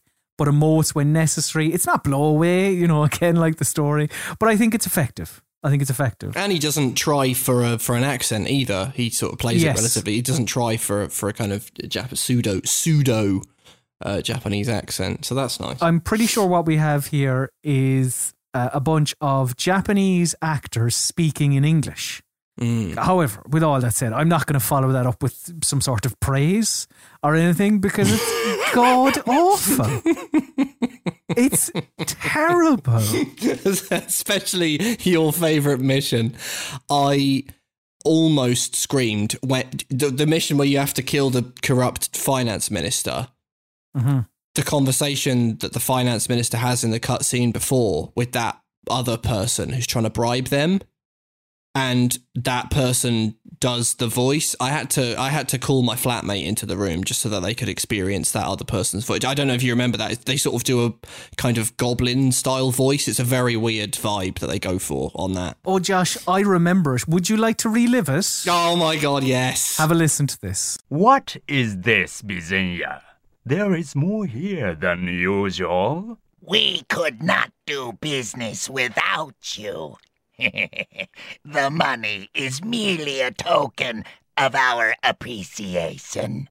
I like the way you think. What can I help you with today? We have put in bids for the construction work next month. If you could only.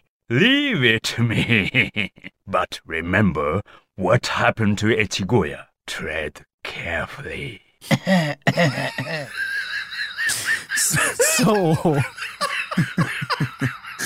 so that is the beginning of level five. Yes, my favorite level that I spoke about. And that was a conversation between Kataoka and the g- goblin was a man yeah. by the name of Bazenya, yeah. And you, you heard the kind of dodgy dealings happening there. What's going on there? It's I mean it's it's up there with Resident Evil. You know those early Resident Evils. I mean it maybe even surpasses them for the madness. does surpass them for the madness because like like they're really going for it like you know Yeah, they're re- yeah. they really are going for it you know and like words are dragged and everything and it's yes, w- words are dragged, and I I should mention that clip that I played. I actually, in the interest of time, I edited that because the queuing of lines is appalling. You just get these long, pregnant pauses in these exchanges Yeah. between characters, and it's just so odd. yeah Yeah, it's bizarre. It's bizarre. It's bizarre. But it's also, and I know I said, I know I said something similar in the um in the episode where we all talked about uh, remothered, uh, broken fathers, tormented fathers. Sorry, uh, where the shitness of it, it's it is funny, but it also ties into that natural pulpy shitness that you get with the you know you watch a really old kung fu movie and of course so much is changed in translation or, or poor poor dubbing or something. And it is that sort of you're sitting around with your friends and it is really funny. But it, I sort I can't bring myself to sort of like hate it or I know it's really silly. I, I, I get what you're saying. Like, mm. I, I think in comparison to Remothered, like I think this fits better. It's still terrible, and it's but it's but Yeah. the, there there's way more. I don't know. I found this funnier. Like I have another clip here. It is Oh, yeah. uh, a much shorter one.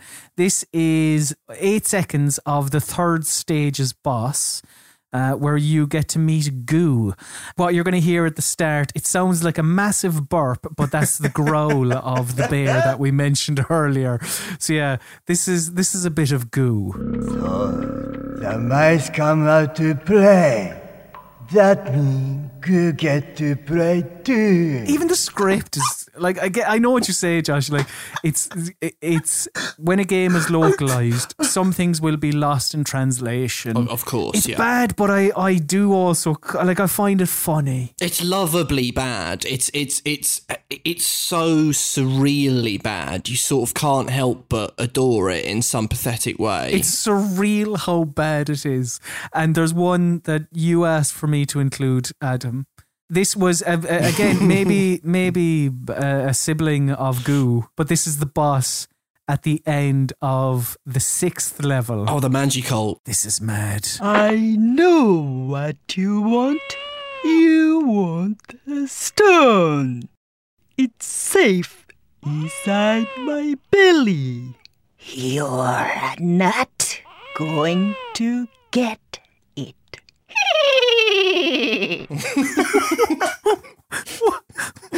Words escape me. I'm, I'm sorry, but I think, and I mean this now, I don't know what this says about the game, but that is what I'll forever remember Tenchu for. Like, the way he delivers Stone, That that is top stuff, isn't it? it is wild. I know it's bad, right? But was I the only one where, at least at the beginning, it's actually quite freaky. I think it helps that level is freaky, but the vocal performance at the beginning has a genuinely eerie, like, oh God, what is this person going for? And then when, with the laugh at the end, I just erupt. I just can't keep it together. But yeah.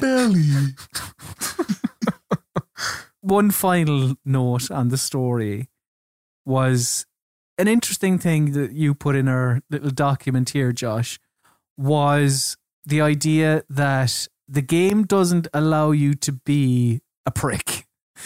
Yeah.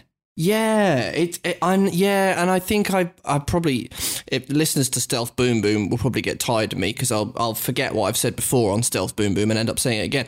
But there is a trend in games, and it happened in all things. It happened in Hitman, and it still annoys me, and nobody really talked about it. The original premise is you're a ninja, you know, you're a hitman, you got to go and kill people. You're not a nice fella. Fundamentally, you're not doing good stuff. Um, and the whole uh, well, we can't just have them playing as an out and out baddie. You know, it's like if you play the recent Hitman games, actually, he's a sort of a James Bond type, really, and the people Yeah. that he are killing are basically supervillains. It's like, well, hang on, you know, that's not what this was. And with with Tenchu, it's like it starts out. And you just you're just a bastard with a sword, and you just go, yep, go and kill people. That's what they did. But it's the whole oh, li- you know, live by honor, kill by stealth. Well, killing by stealth, you know, fundamentally isn't honorable. And that's the whole thing. Like, they weren't samurai. It it was actually really interestingly explored, I thought, in Ghost of Tsushima, because you fundamentally have something where it's like samurai really honorable. Ninja are not. That's not who they were. They were spies. They were uh, assassins. They were far from honorable. And that whole you know, they, they they killed people in cold blood. They killed whoever they were whoever they were commanded to kill. You know, by their retainer, by their sort of feudal lord. And I just kind of thought, oh, it's it's sad that Tenchu feels the need to do that. You know, it's like oh, and Rikimaru always gives it that. Oh, well, at least you died with honor and stuff. It's like you've just cut five people's throats, and another fella. You gave him the shits chronic because you gave him some poison rice and then you chopped his head off. So it's like, well, that's that's it's a little, you know, ludo narrative dissonance to use that hoary old phrase. But it's yeah, it's just like embrace it. Let me. I'm I'm history's prick, and that's cool for at least one game. We're a hero in like every game. Like, just let me be a bastard once, you know. I remember early Hitman, first mission of Blood Money. It's that dude where he where he just he- he ran a carnival and one of the rides broke and some people died and one of the parents of the people that died asked you to kill the fella. And it's like it's grim. The guy's like life's fallen apart and all you have to do is go there and kill him and he's like oh god my whole you know. And you you know when you play that game you're like i'm the bad guy. And then you play hitman 3 and it's like jump off a skyscraper in dubai and and take down a criminal syndicate. It's like yeah i don't know i get on one about that i apologize Well, I'll, I'll look forward to talking about Hitman 3. But before we do, have you anything else to add, lads? Any sort of miscellaneous thoughts on the game? Um, I think for me, I'd love to see a full on remake of it. I think it's deserving, and I I feel it would work, and I I think it would still stand like that hardcore. Like I know you could say like Ninja Gaiden and stuff like exists out there, but like there's a legacy behind this game, and I think it deserves because if I'm right, I feel like the the the other the other games of the Tenchu series are pretty well received. I actually would love to give them a shot as well. But um, oh, we will. There are 11 or something. holy smokes, is there? There are uh, maybe 11 is a bit strong, but there's there's there's a there's a good few. But you know what? Just just it would be really cool, like you know, to, to come out now and, on today's gen consoles and just be like, bang. I don't know who you'd want to make it. I know, like I'm, I've been banging about From Software, but I wouldn't actually want them to do it. Well, it would be Sekiro, wouldn't it? They kind of did. It's really weird. Like, even down to the supernatural stuff, like, Sekiro kind of is weirdly what Tenchu turned into. But I, I agree. I think it's a great point. Like, if you gave me a ground up remake with like Tenchu 1, Tenchu 2, maybe Wrath of Heaven on the P- like a trilogy or something, I'd eat that up. Because it's weird how we don't. Uh, you, you sort of t- touched on Ninja Gaiden as well. Like, it's weird when you think of ninjas because much like zombies in video games, you sort of think to yourself, "Oh, ninjas, oh yeah, done to death."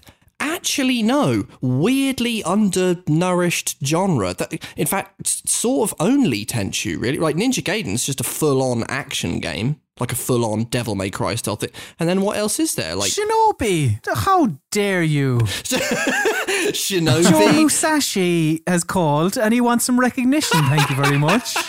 Here, here's one for you, and I think it would tie into Josh's whole uh, wanting to be just a bit of an asshole ninja. If Sucker Punch did it, Oh, the Sucker yes. Punchers went off and did it, and did their whole infamous thing again, and just was like, "Look, be good, be bad, do what you like, happy days."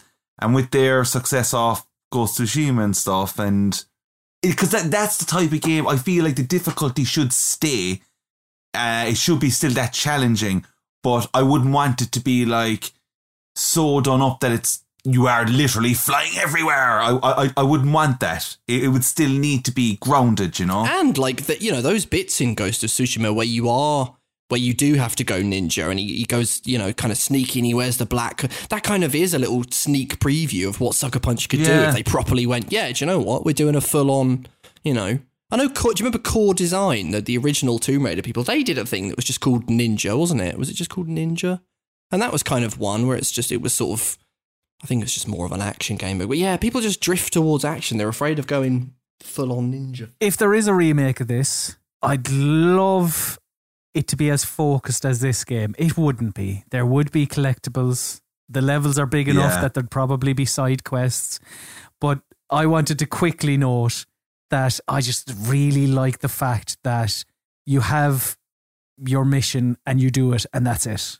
There's no pissing about with yeah, collecting statues or feathers or whatever. Yeah, yeah. It is just you do it and you get out. And I, I just I enjoy that simplicity.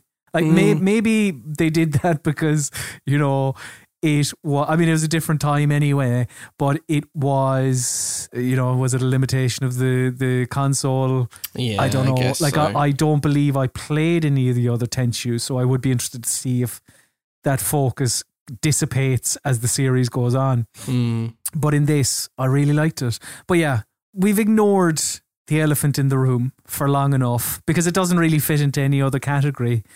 So, Josh, tell us about the music, please. Yeah, I, it, this has got to be one of the best soundtracks to they they whoever the music is mad it's madness. It's fully mental. Uh, the training mission like it's like it's the original tv series of miami vice for the training with the electric 80s guitar and stuff. I i don't know what was going on over at acquire but it it it's the best even when it doesn't work like that you're thinking to yourself well, it's an electric guitar from the 80s. That doesn't work. It sort of works, and I don't know why. There are moments when it's amazing, like that thing with the Manji cult, like genuinely sinister. And then there are other there are other moments where you just think, uh, whatever I'm doing in this level is irrelevant because the music is just a it's just an absolute banger. Like I just want to listen to the music as it loops. It's phenomenal, and I want to give him his flowers. Noriyuki Asakura was the composer. well done. It's a fusion of Japanese instrumentation and rock and jazz, and it's exceptional. And you mentioned it there, Josh. You hear it straight away in the training level. oh my god. And I was just like, "What is this?" in a good, in the best way possible. in the best possible way. Yeah, for sure. And also, it doesn't age. That's the beauty with a good soundtrack. Graphics age, but soundtracks do not. Well, they age in terms of oh, you know, you don't get that sort of music. They age in terms of genre, but stuff like this, timeless in its madness. Here's a little clip of the training level music. Uh, it's at it's it's at the point where you realize you're going to be hearing something very special all the way throughout the game. So have a listen to this.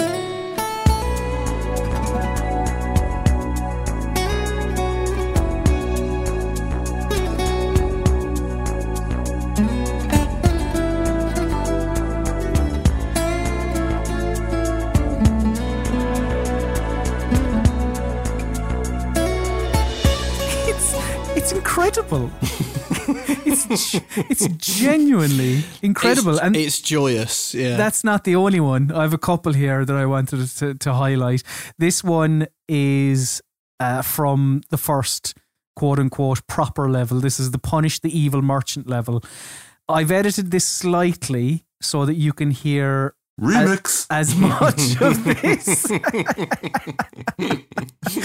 oh, DJ Shadow Beat behind it as well. but it's the opening bass riff and then it goes into the acoustic guitar. It is just exceptional. So, yeah, this is from Punish the Evil Merchant.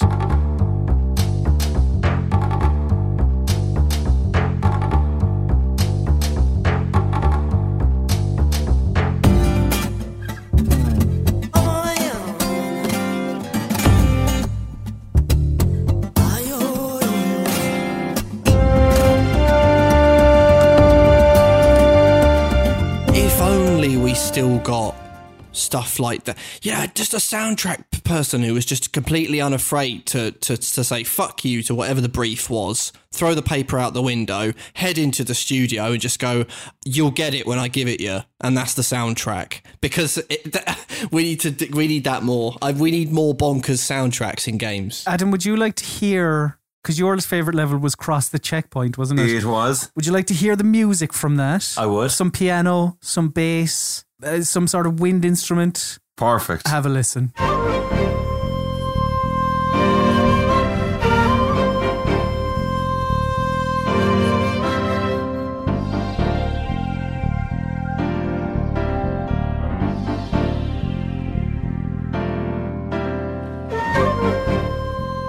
Bit of sort of phaser there on a synth as well. Oh, It's phenomenal. It's phenomenal. Like it, it's like there's so many elements of even like lounge going on Yeah. throughout this soundtrack, and uh, there was that like this is not this is not like it sounds like a criticism, but there was like I can't remember exactly what it was, but there was one particular piece of music that genuinely felt like do you know when you press the sky menu. and you got that fucking swoony kind of oh Yeah, yeah. how are we getting that like you know it was one there was a piece with that like I remember I was leaning against the wall in, and I was like listen to that you also have this kind of epic, very very filmic track from the level that I highlighted, the execute the corrupt minister. Just some very dramatic strings and some beautiful Spanish guitar.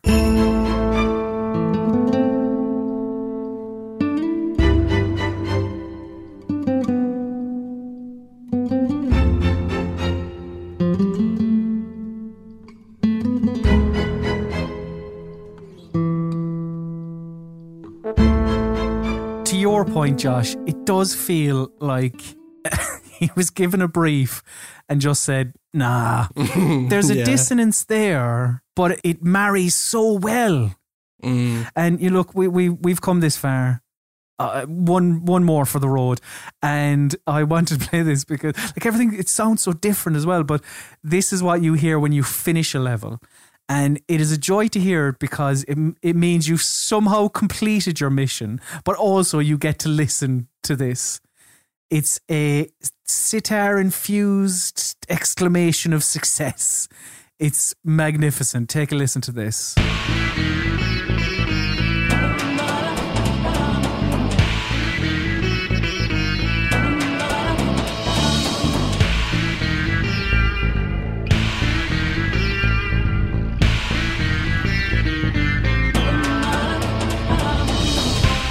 Think we'll be hard pressed to come across a soundtrack as good as hmm. this. hearing that music at the end of every mission is better than getting a trophy So true. It reminded me of like the save room music in, in, in Resident Evil, like that relief that you feel. It's like that celebratory, oh my god, I did it, you know? yeah Big well done. Big pat on the back again for Noriyuki Asakura. Hmm. What a hero. The real hero of Tenchu. Yes, indeed. Live by honor. Composed by stealth. That's what we thought of Tenchu. So, do you know what? Let's take a quick break and then we'll be back with a quiz, lads, because I have put the kettle on and I'm going to brew some tea.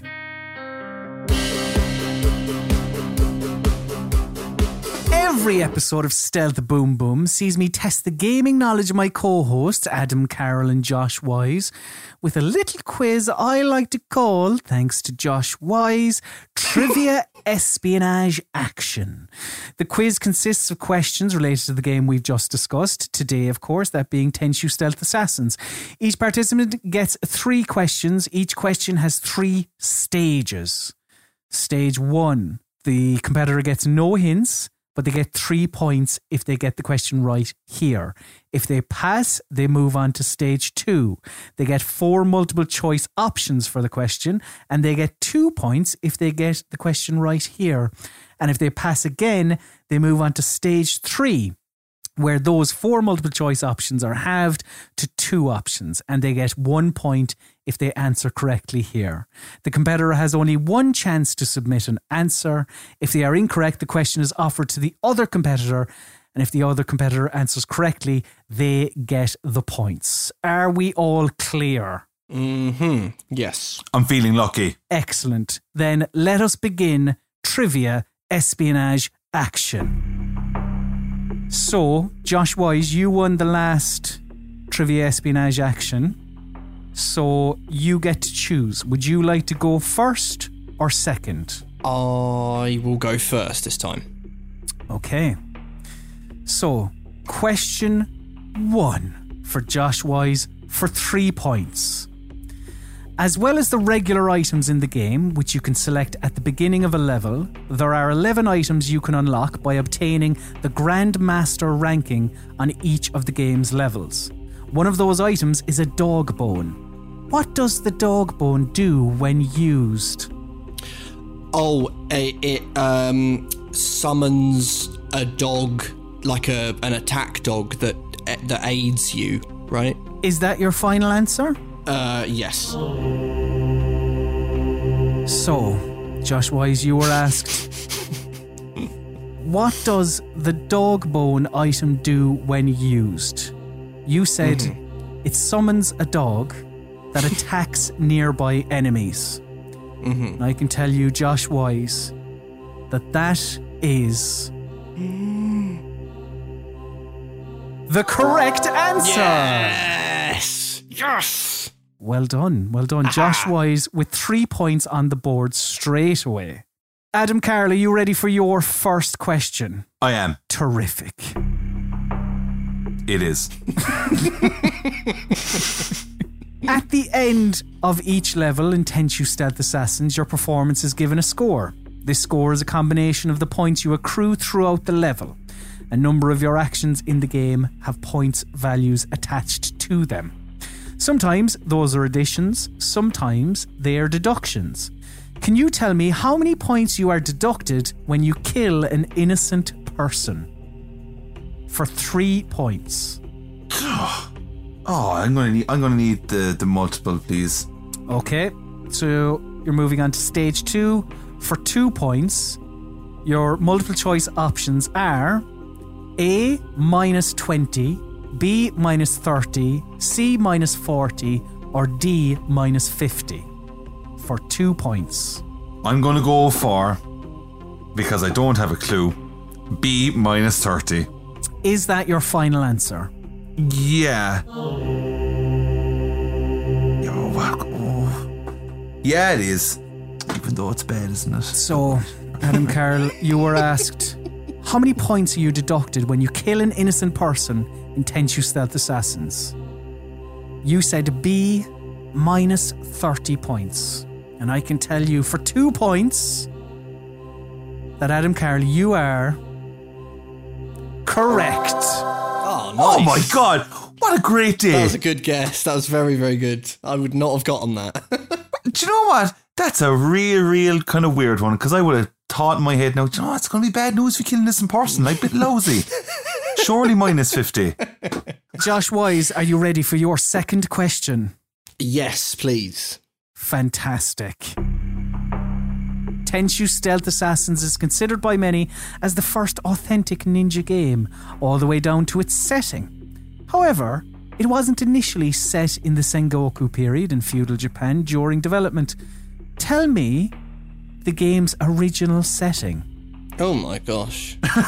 That's ridiculous. I gotta go multiple because I got no clue on that one. I'm afraid, but it's multiple choice, please, Quizmaster. Okay, for two points, your multiple choice options are A. Modern day slash 1998. Uh, B. Aztec. C. Fantasy. Or D. Sci fi. For two points. Oh God. Um. Hmm. Yeah, yeah. I'm gonna go for. Oh. Can I do the one where I get two of the answers taken away, please? You can, of course. So, for one point, Josh, we'll take two of them away, and the options you are left with are C. Fantasy or D. Sci fi. Wild game kind of is fantasy, so I guess sci-fi. I'm gonna go for sci-fi, please. Is that your final answer? Uh, yes. So, for one point, Josh Wise, when asked what was Tenchu Stealth Assassin's original setting, you said sci fi. And I can tell you that Josh Wise, that is correct. Oh yes, that's bonkers though. A sci sci-fi ninja. I suppose Ninja Gaiden went all sci-fi, didn't it? Adam Carroll, are you ready for your second question? I sure am. Excellent. As mentioned earlier, the original Japanese release of Tenchu Stealth Assassins was called Rittai Ninja Katsugeki Tenchu. Oh, I nearly got there. According to the information I could find on the internet, so fingers crossed it's correct, what does this roughly translate to in English? Well, I'm absolutely going to have to go multiple. like, for the love of God. Okay, for two points, your multiple choice options are A. Stealth and Honor Tenchu, B. Blade of the Ninja Tenchu, C. The Blood of My Enemies Tenchu, or D. Three dimensional ninja action drama Tenchu. For two points. I'm going to say B, Blade of the Ninja, because ah, could, it's going to be A or B. It's going to be A or B, but I'm going to go B. Is that your final answer? Yeah. If you tell me it's D, I think it might be D, but I have no like idea. if it's D, three dimension ninja action drama, I'll actually lose my mind. So, Adam Carroll, you were asked what the Japanese name for the original release of Tenchu Stealth Assassins, Rittai Ninja Katsugeki Tenchu, what that translated to roughly in English. And you said B, Blade of the Ninja Tenchu.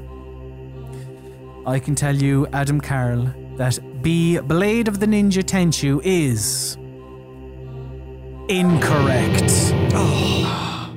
The correct answer was D. Three dimensional ninja action drama Tenchu. It wasn't. Oh God! It wasn't. Are you serious? Are you serious? I'm I'm serious. I wouldn't I wouldn't joke about oh, this. No. I actually can't believe. I can't believe I mean, that that has happened. I suppose it is a three-dimensional ninja action drama. We can't take that away from No, it. No, Josh, no. We are not accepting this. I, I, I'm, I'm absolutely speechless. What a toilet name! Oh oh God! Josh Wise, are you ready for your third and final question? Yes, please. Excellent. For three points. The first level of Tenchu Stealth Assassins, Punish the Evil Merchant, tasks you with punishing an evil merchant, funnily enough. what is the name of that evil merchant? He gets to name an evil merchant, and I had to translate Japanese. It's um. Wow. It's uh, uh, not um, Basinius. The other one, uh, Echigoya. Echigoya. Echigoya is what I will say. For three points. Is that your final answer? I think so. Yes. Yeah. Echigoya. So, Josh, when asked for the name of the evil merchant in the level Punish the Evil Merchant, you said straight away Echigoya.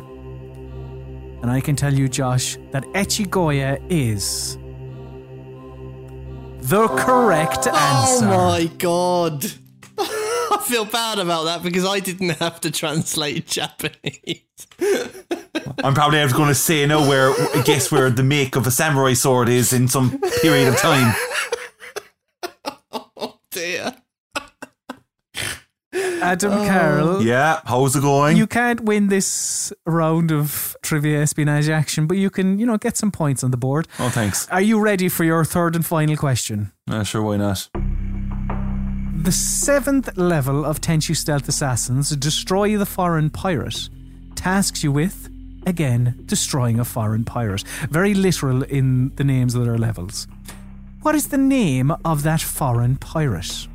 For three points. Oh, I wouldn't know that one, I don't think. Oh, geez, uh, I, yeah. Um, the pirate, like, I, give me, give me. I, I, I have to go multiple again because if I see it, I'll probably know. Okay. All right, for two points, your multiple choice options are as follows A. Captain Bulmer, B. Captain Magner, C. Captain Amstel, or D. Captain Foster. I actually hate you, Colm. Captain Bulmer. For two points, is that your final answer? It is. It is my final answer. Both you very confident, no changing, in fairness. Uh, I respect that. So, Adam, you were asked for the name of the foreign pirate in the mission Destroy the Foreign Pirate. You said A. Captain Bulmer for two points. Adam Carroll. Captain Bulmer is the correct answer. Here we go. Not very happy though. no? Yeah, but I said I knew it. If I see it, I get it right. It's annoying that I couldn't guess at the start. I'm trying to get the first one, not get multiple choice. Congratulations, Josh Wise. Oh, a thank you. 7 4 win. Yeah, I think I got a little lucky choosing the right. I think if I'd have got that pirate one, I would not have. For some reason, Echigoya, maybe it's because it's the first mission. I don't know. Stuck in my brain. I cannot. I, I just cannot believe that Japanese title. I just cannot believe that that, that exists. Three dimensional ninja action drama Tenchu. Yes. Oh my god. Let's try and cool off, and we'll come back after this little break to talk about our final thoughts, summarize our thoughts on Tenchu Stealth Assassins. So now it is time for the verdict. It's time for the three of us to give our stamp of approval or disapproval on Tenchu Stealth Assassins. But before that, I have a few quotes from reviews at the time. First one is Games Master. The reviewer was Robin Alway and he gave it 79%. Alway said, It's got some camera problems, but Tenchu's violent and stealthy approach makes for a tense, authentic experience. Joe Fielder from GameSpot gave it 8.3 out of 10 and said Tenchu excels in every way that counts, provides a lot of fun and is well worth the price of admission. Somebody at Edge, I don't know because it's uh, it doesn't they don't have bylines. Edge gave it 7 out of 10 and Edge said, while there are numerous cinematic touches and the levels possess plenty of strong period detail, there's ultimately not quite enough here to sustain interest. Only a handful of enemy types are used, the end level bosses disappoint, and there's never quite enough to do beyond tap the hack button a few times and progress to the next victim. Game Informer gave it 9 out of 10. It was a three person review. The names credited are Andy, Paul, and Reiner. And a quote from the review is The combat is simple to say the least, but this game is not a fighting game. This game is a simulator, a ninja simulator. And finally, Doug Perry of IGN gave it 9 out of 10.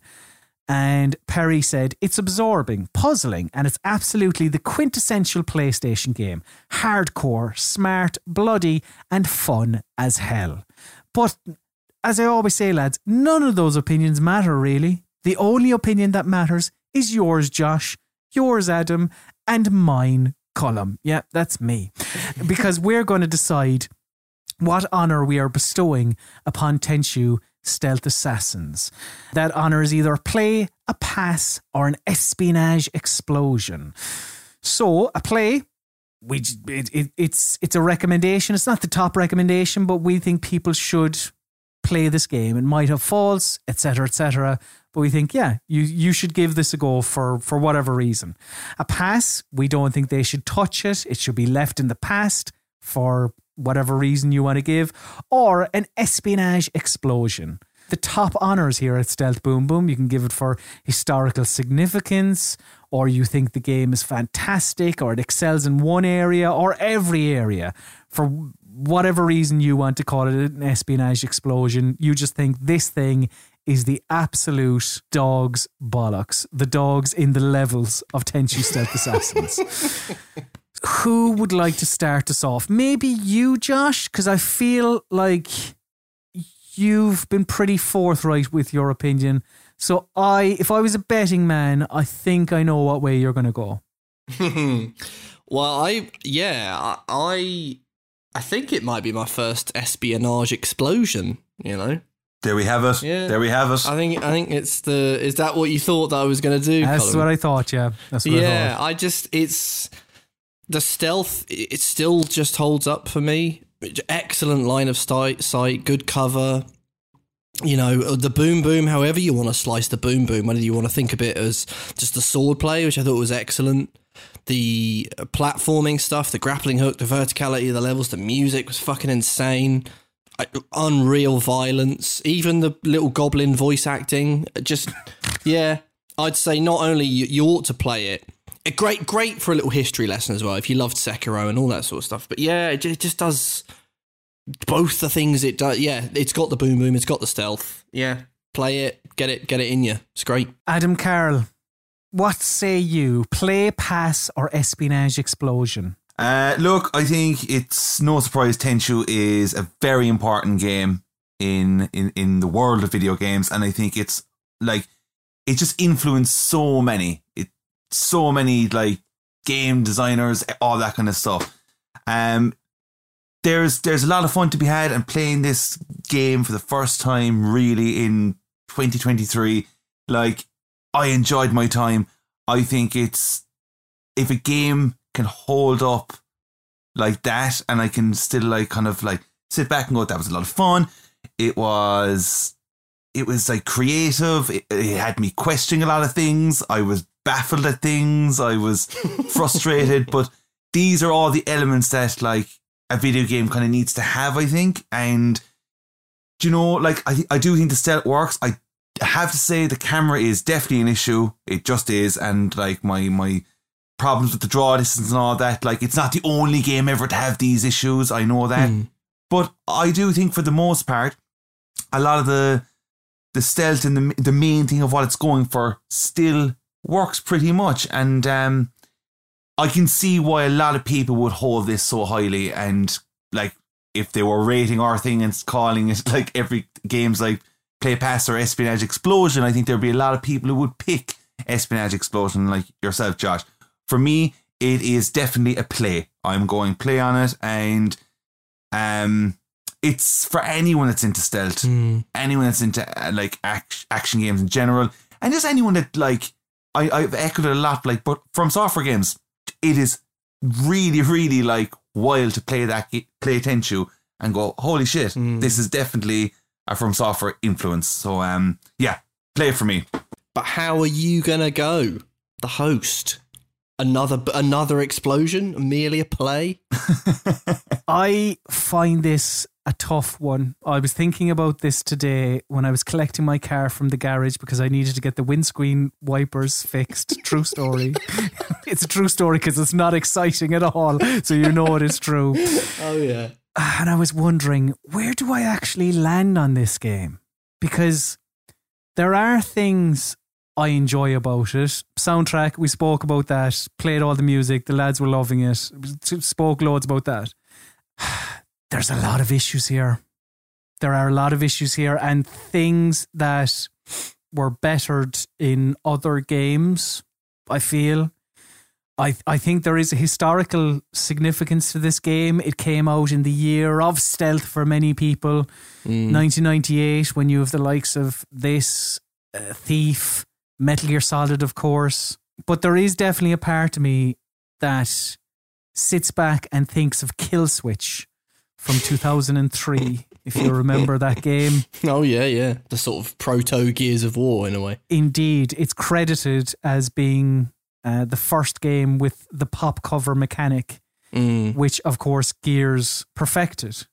And I think many games did take things from Tenchu, Mm. but made them better. So then you have to ask the question is it worth playing in 2023? Mm. Does somebody who doesn't do a fortnightly podcast about stealth video games, what will they get from Tenchu? Will they get a fantastic soundtrack? Sure. Will they learn how to play the game by level five? Maybe. yeah, yeah. Good point. For all those reasons, for the, the draw distance, the the tank controls, the things I had to fight against to to find enjoyment. Lads, it may shock you, but I'm going pass. Oh, whoa. Oh, fuck. Look at that. Oh, I thought it was just going to be a play. Interesting, Colm. That's big time. Yeah. Like I appreciate everything that's been said already, and uh, if for me it's teetering. It's teetering between pass and play, but sadly we we don't we don't have a plus option. It's it's fairly cutthroat. we should have a It's- plus option. Yeah. Plus See- is good stuff. Yeah. That that's where I'm. I, I, I in my head I'm also like, You're teetering as well, but you're just going over play, whereas I'm teetering and I'm just going into pass. yeah, like I, I I would never really kind of want to play this game again, but I'm damn glad I did. But that is Tenchu Stealth Assassins done. It's in the rear view mirror. Forget about it, lads. Nobody's talking about Tenchu Stealth Assassins anymore because everyone is turning their attention to what we're going to be discussing on the next episode of Stealth Boom Boom. Because on the next episode of Stealth Boom Boom, we'll be talking about a game that comes in three parts. Interesting. Alec Meer of Eurogamer said this about the first part. He said, if you're interested in a serious relationship with gaming rather than purely out for a good time, please do take a look at this. Anthony Gallegos of One Up said this about the second part. Quote, it combines puzzles and horror to create a game that is probably unlike anything you've played, end quote. And Charles Onyett of IGN said this about the final and third part. Quote, while its puzzle and gameplay structure remains entertaining and satisfying, the expansion removes a few major elements of what made the first two episodes so appealing. End quote. As we are celebrating the 15th anniversary of this series' second episode on the next edition of Stealth Boom Boom by talking about all three episodes. Episodes, games, whatever. Call them what you like. Because on the next episode of Stealth Boom Boom, we're going to be discussing, reviewing, dissecting Penumbra Overture, Penumbra Black Plague, and Penumbra Requiem. For my part in this allegory, I'm not going to make the same mistakes my father made. Howard vanished from my mother's life before I was even in it, so when he sent me a letter a few days after Mum's funeral, it was the first I'd ever heard from him. Pity he was dead. His letter contained a key, instructions, pleas for forgiveness. I figured the dead don't have much use for absolution, so I turned to his prophetic passing, which he inexplicably expected to come any day. Clearly averse to explanations, my father preferred to leave directions to a bank on Mayfair I'd never even heard of. In that bank was a safety deposit box in his name, and myself as executor. Of course, I went as he knew I would. I discovered that despite the evidence, he'd been legally declared dead almost 30 years ago, and so the old book and collection of notes I found had, in the eyes of the law, been mine all this time. My father's instructions were to burn the documents, raise no further questions, but that was his error. No man's immune to the shameful trappings of curiosity, and my humanity got the better of me. The notes showed a location somewhere in uninhabited northern Greenland. It took me almost a year to book the last flight I'd ever take. As I watched civilization disappear along with Heathrow, I realised my father had disappeared three decades ago, almost to the day, and I considered in turn what it was that I was leaving behind. Does anyone have any history with Penumbra Overture, Black Plague, or Requiem? I do not. I'm aware of it because I I like frictional, uh, but I've never. It's it's PC only, isn't it? Yes, it is. Yeah. Have you ever ever played any of the games, Adam? I have never heard of this series. Ooh. Okay. I am going in here knowing nothing. Like, absolutely. I'm not even looking at a screenshot. This is like so blind now to me that I am just going to go in and that's that. Excellent. Excellent. So, yeah, we're going to be talking about all of them. So, if you want to play along at home, grab them, get them played, and then you can vehemently disagree with our play pass espionage explosion verdicts. It ought to be fun. The precursor to the Amnesia series. So we'll see. We'll see. Uh, so, yeah, that just about does it for this edition of Stealth Boom Boom. Thank you very much, dear listener, for listening. If you want more, if you want to ensure that you never miss an episode of the podcast, make sure you subscribe via your podcast catching app of choice. Spotify, TuneIn, Stitcher, Pocket Casts, Apple Podcasts, whatever. Get it subscribed, and then you'll hear us talking about Penumbra on the next episode. You can also follow Stealth Boom Boom on social media Twitter, Instagram, TikTok. We are at Stealth Boom Boom. You can also follow all of us as well. I am at Colm underscore Ahern. Adam is at Adam Zokes, and Josh is at Joshy Wise. But now it is time for my least favourite part of the show. I could talk to you for hours more. But now it is time to bid the listener adieu. So say goodbye, Adam Carroll. Goodbye, everyone, and thank you once again for listening. Say goodbye, Josh Wise. Bye. See you later. And say goodbye, Colm Ahern, Sloan, Gaffol.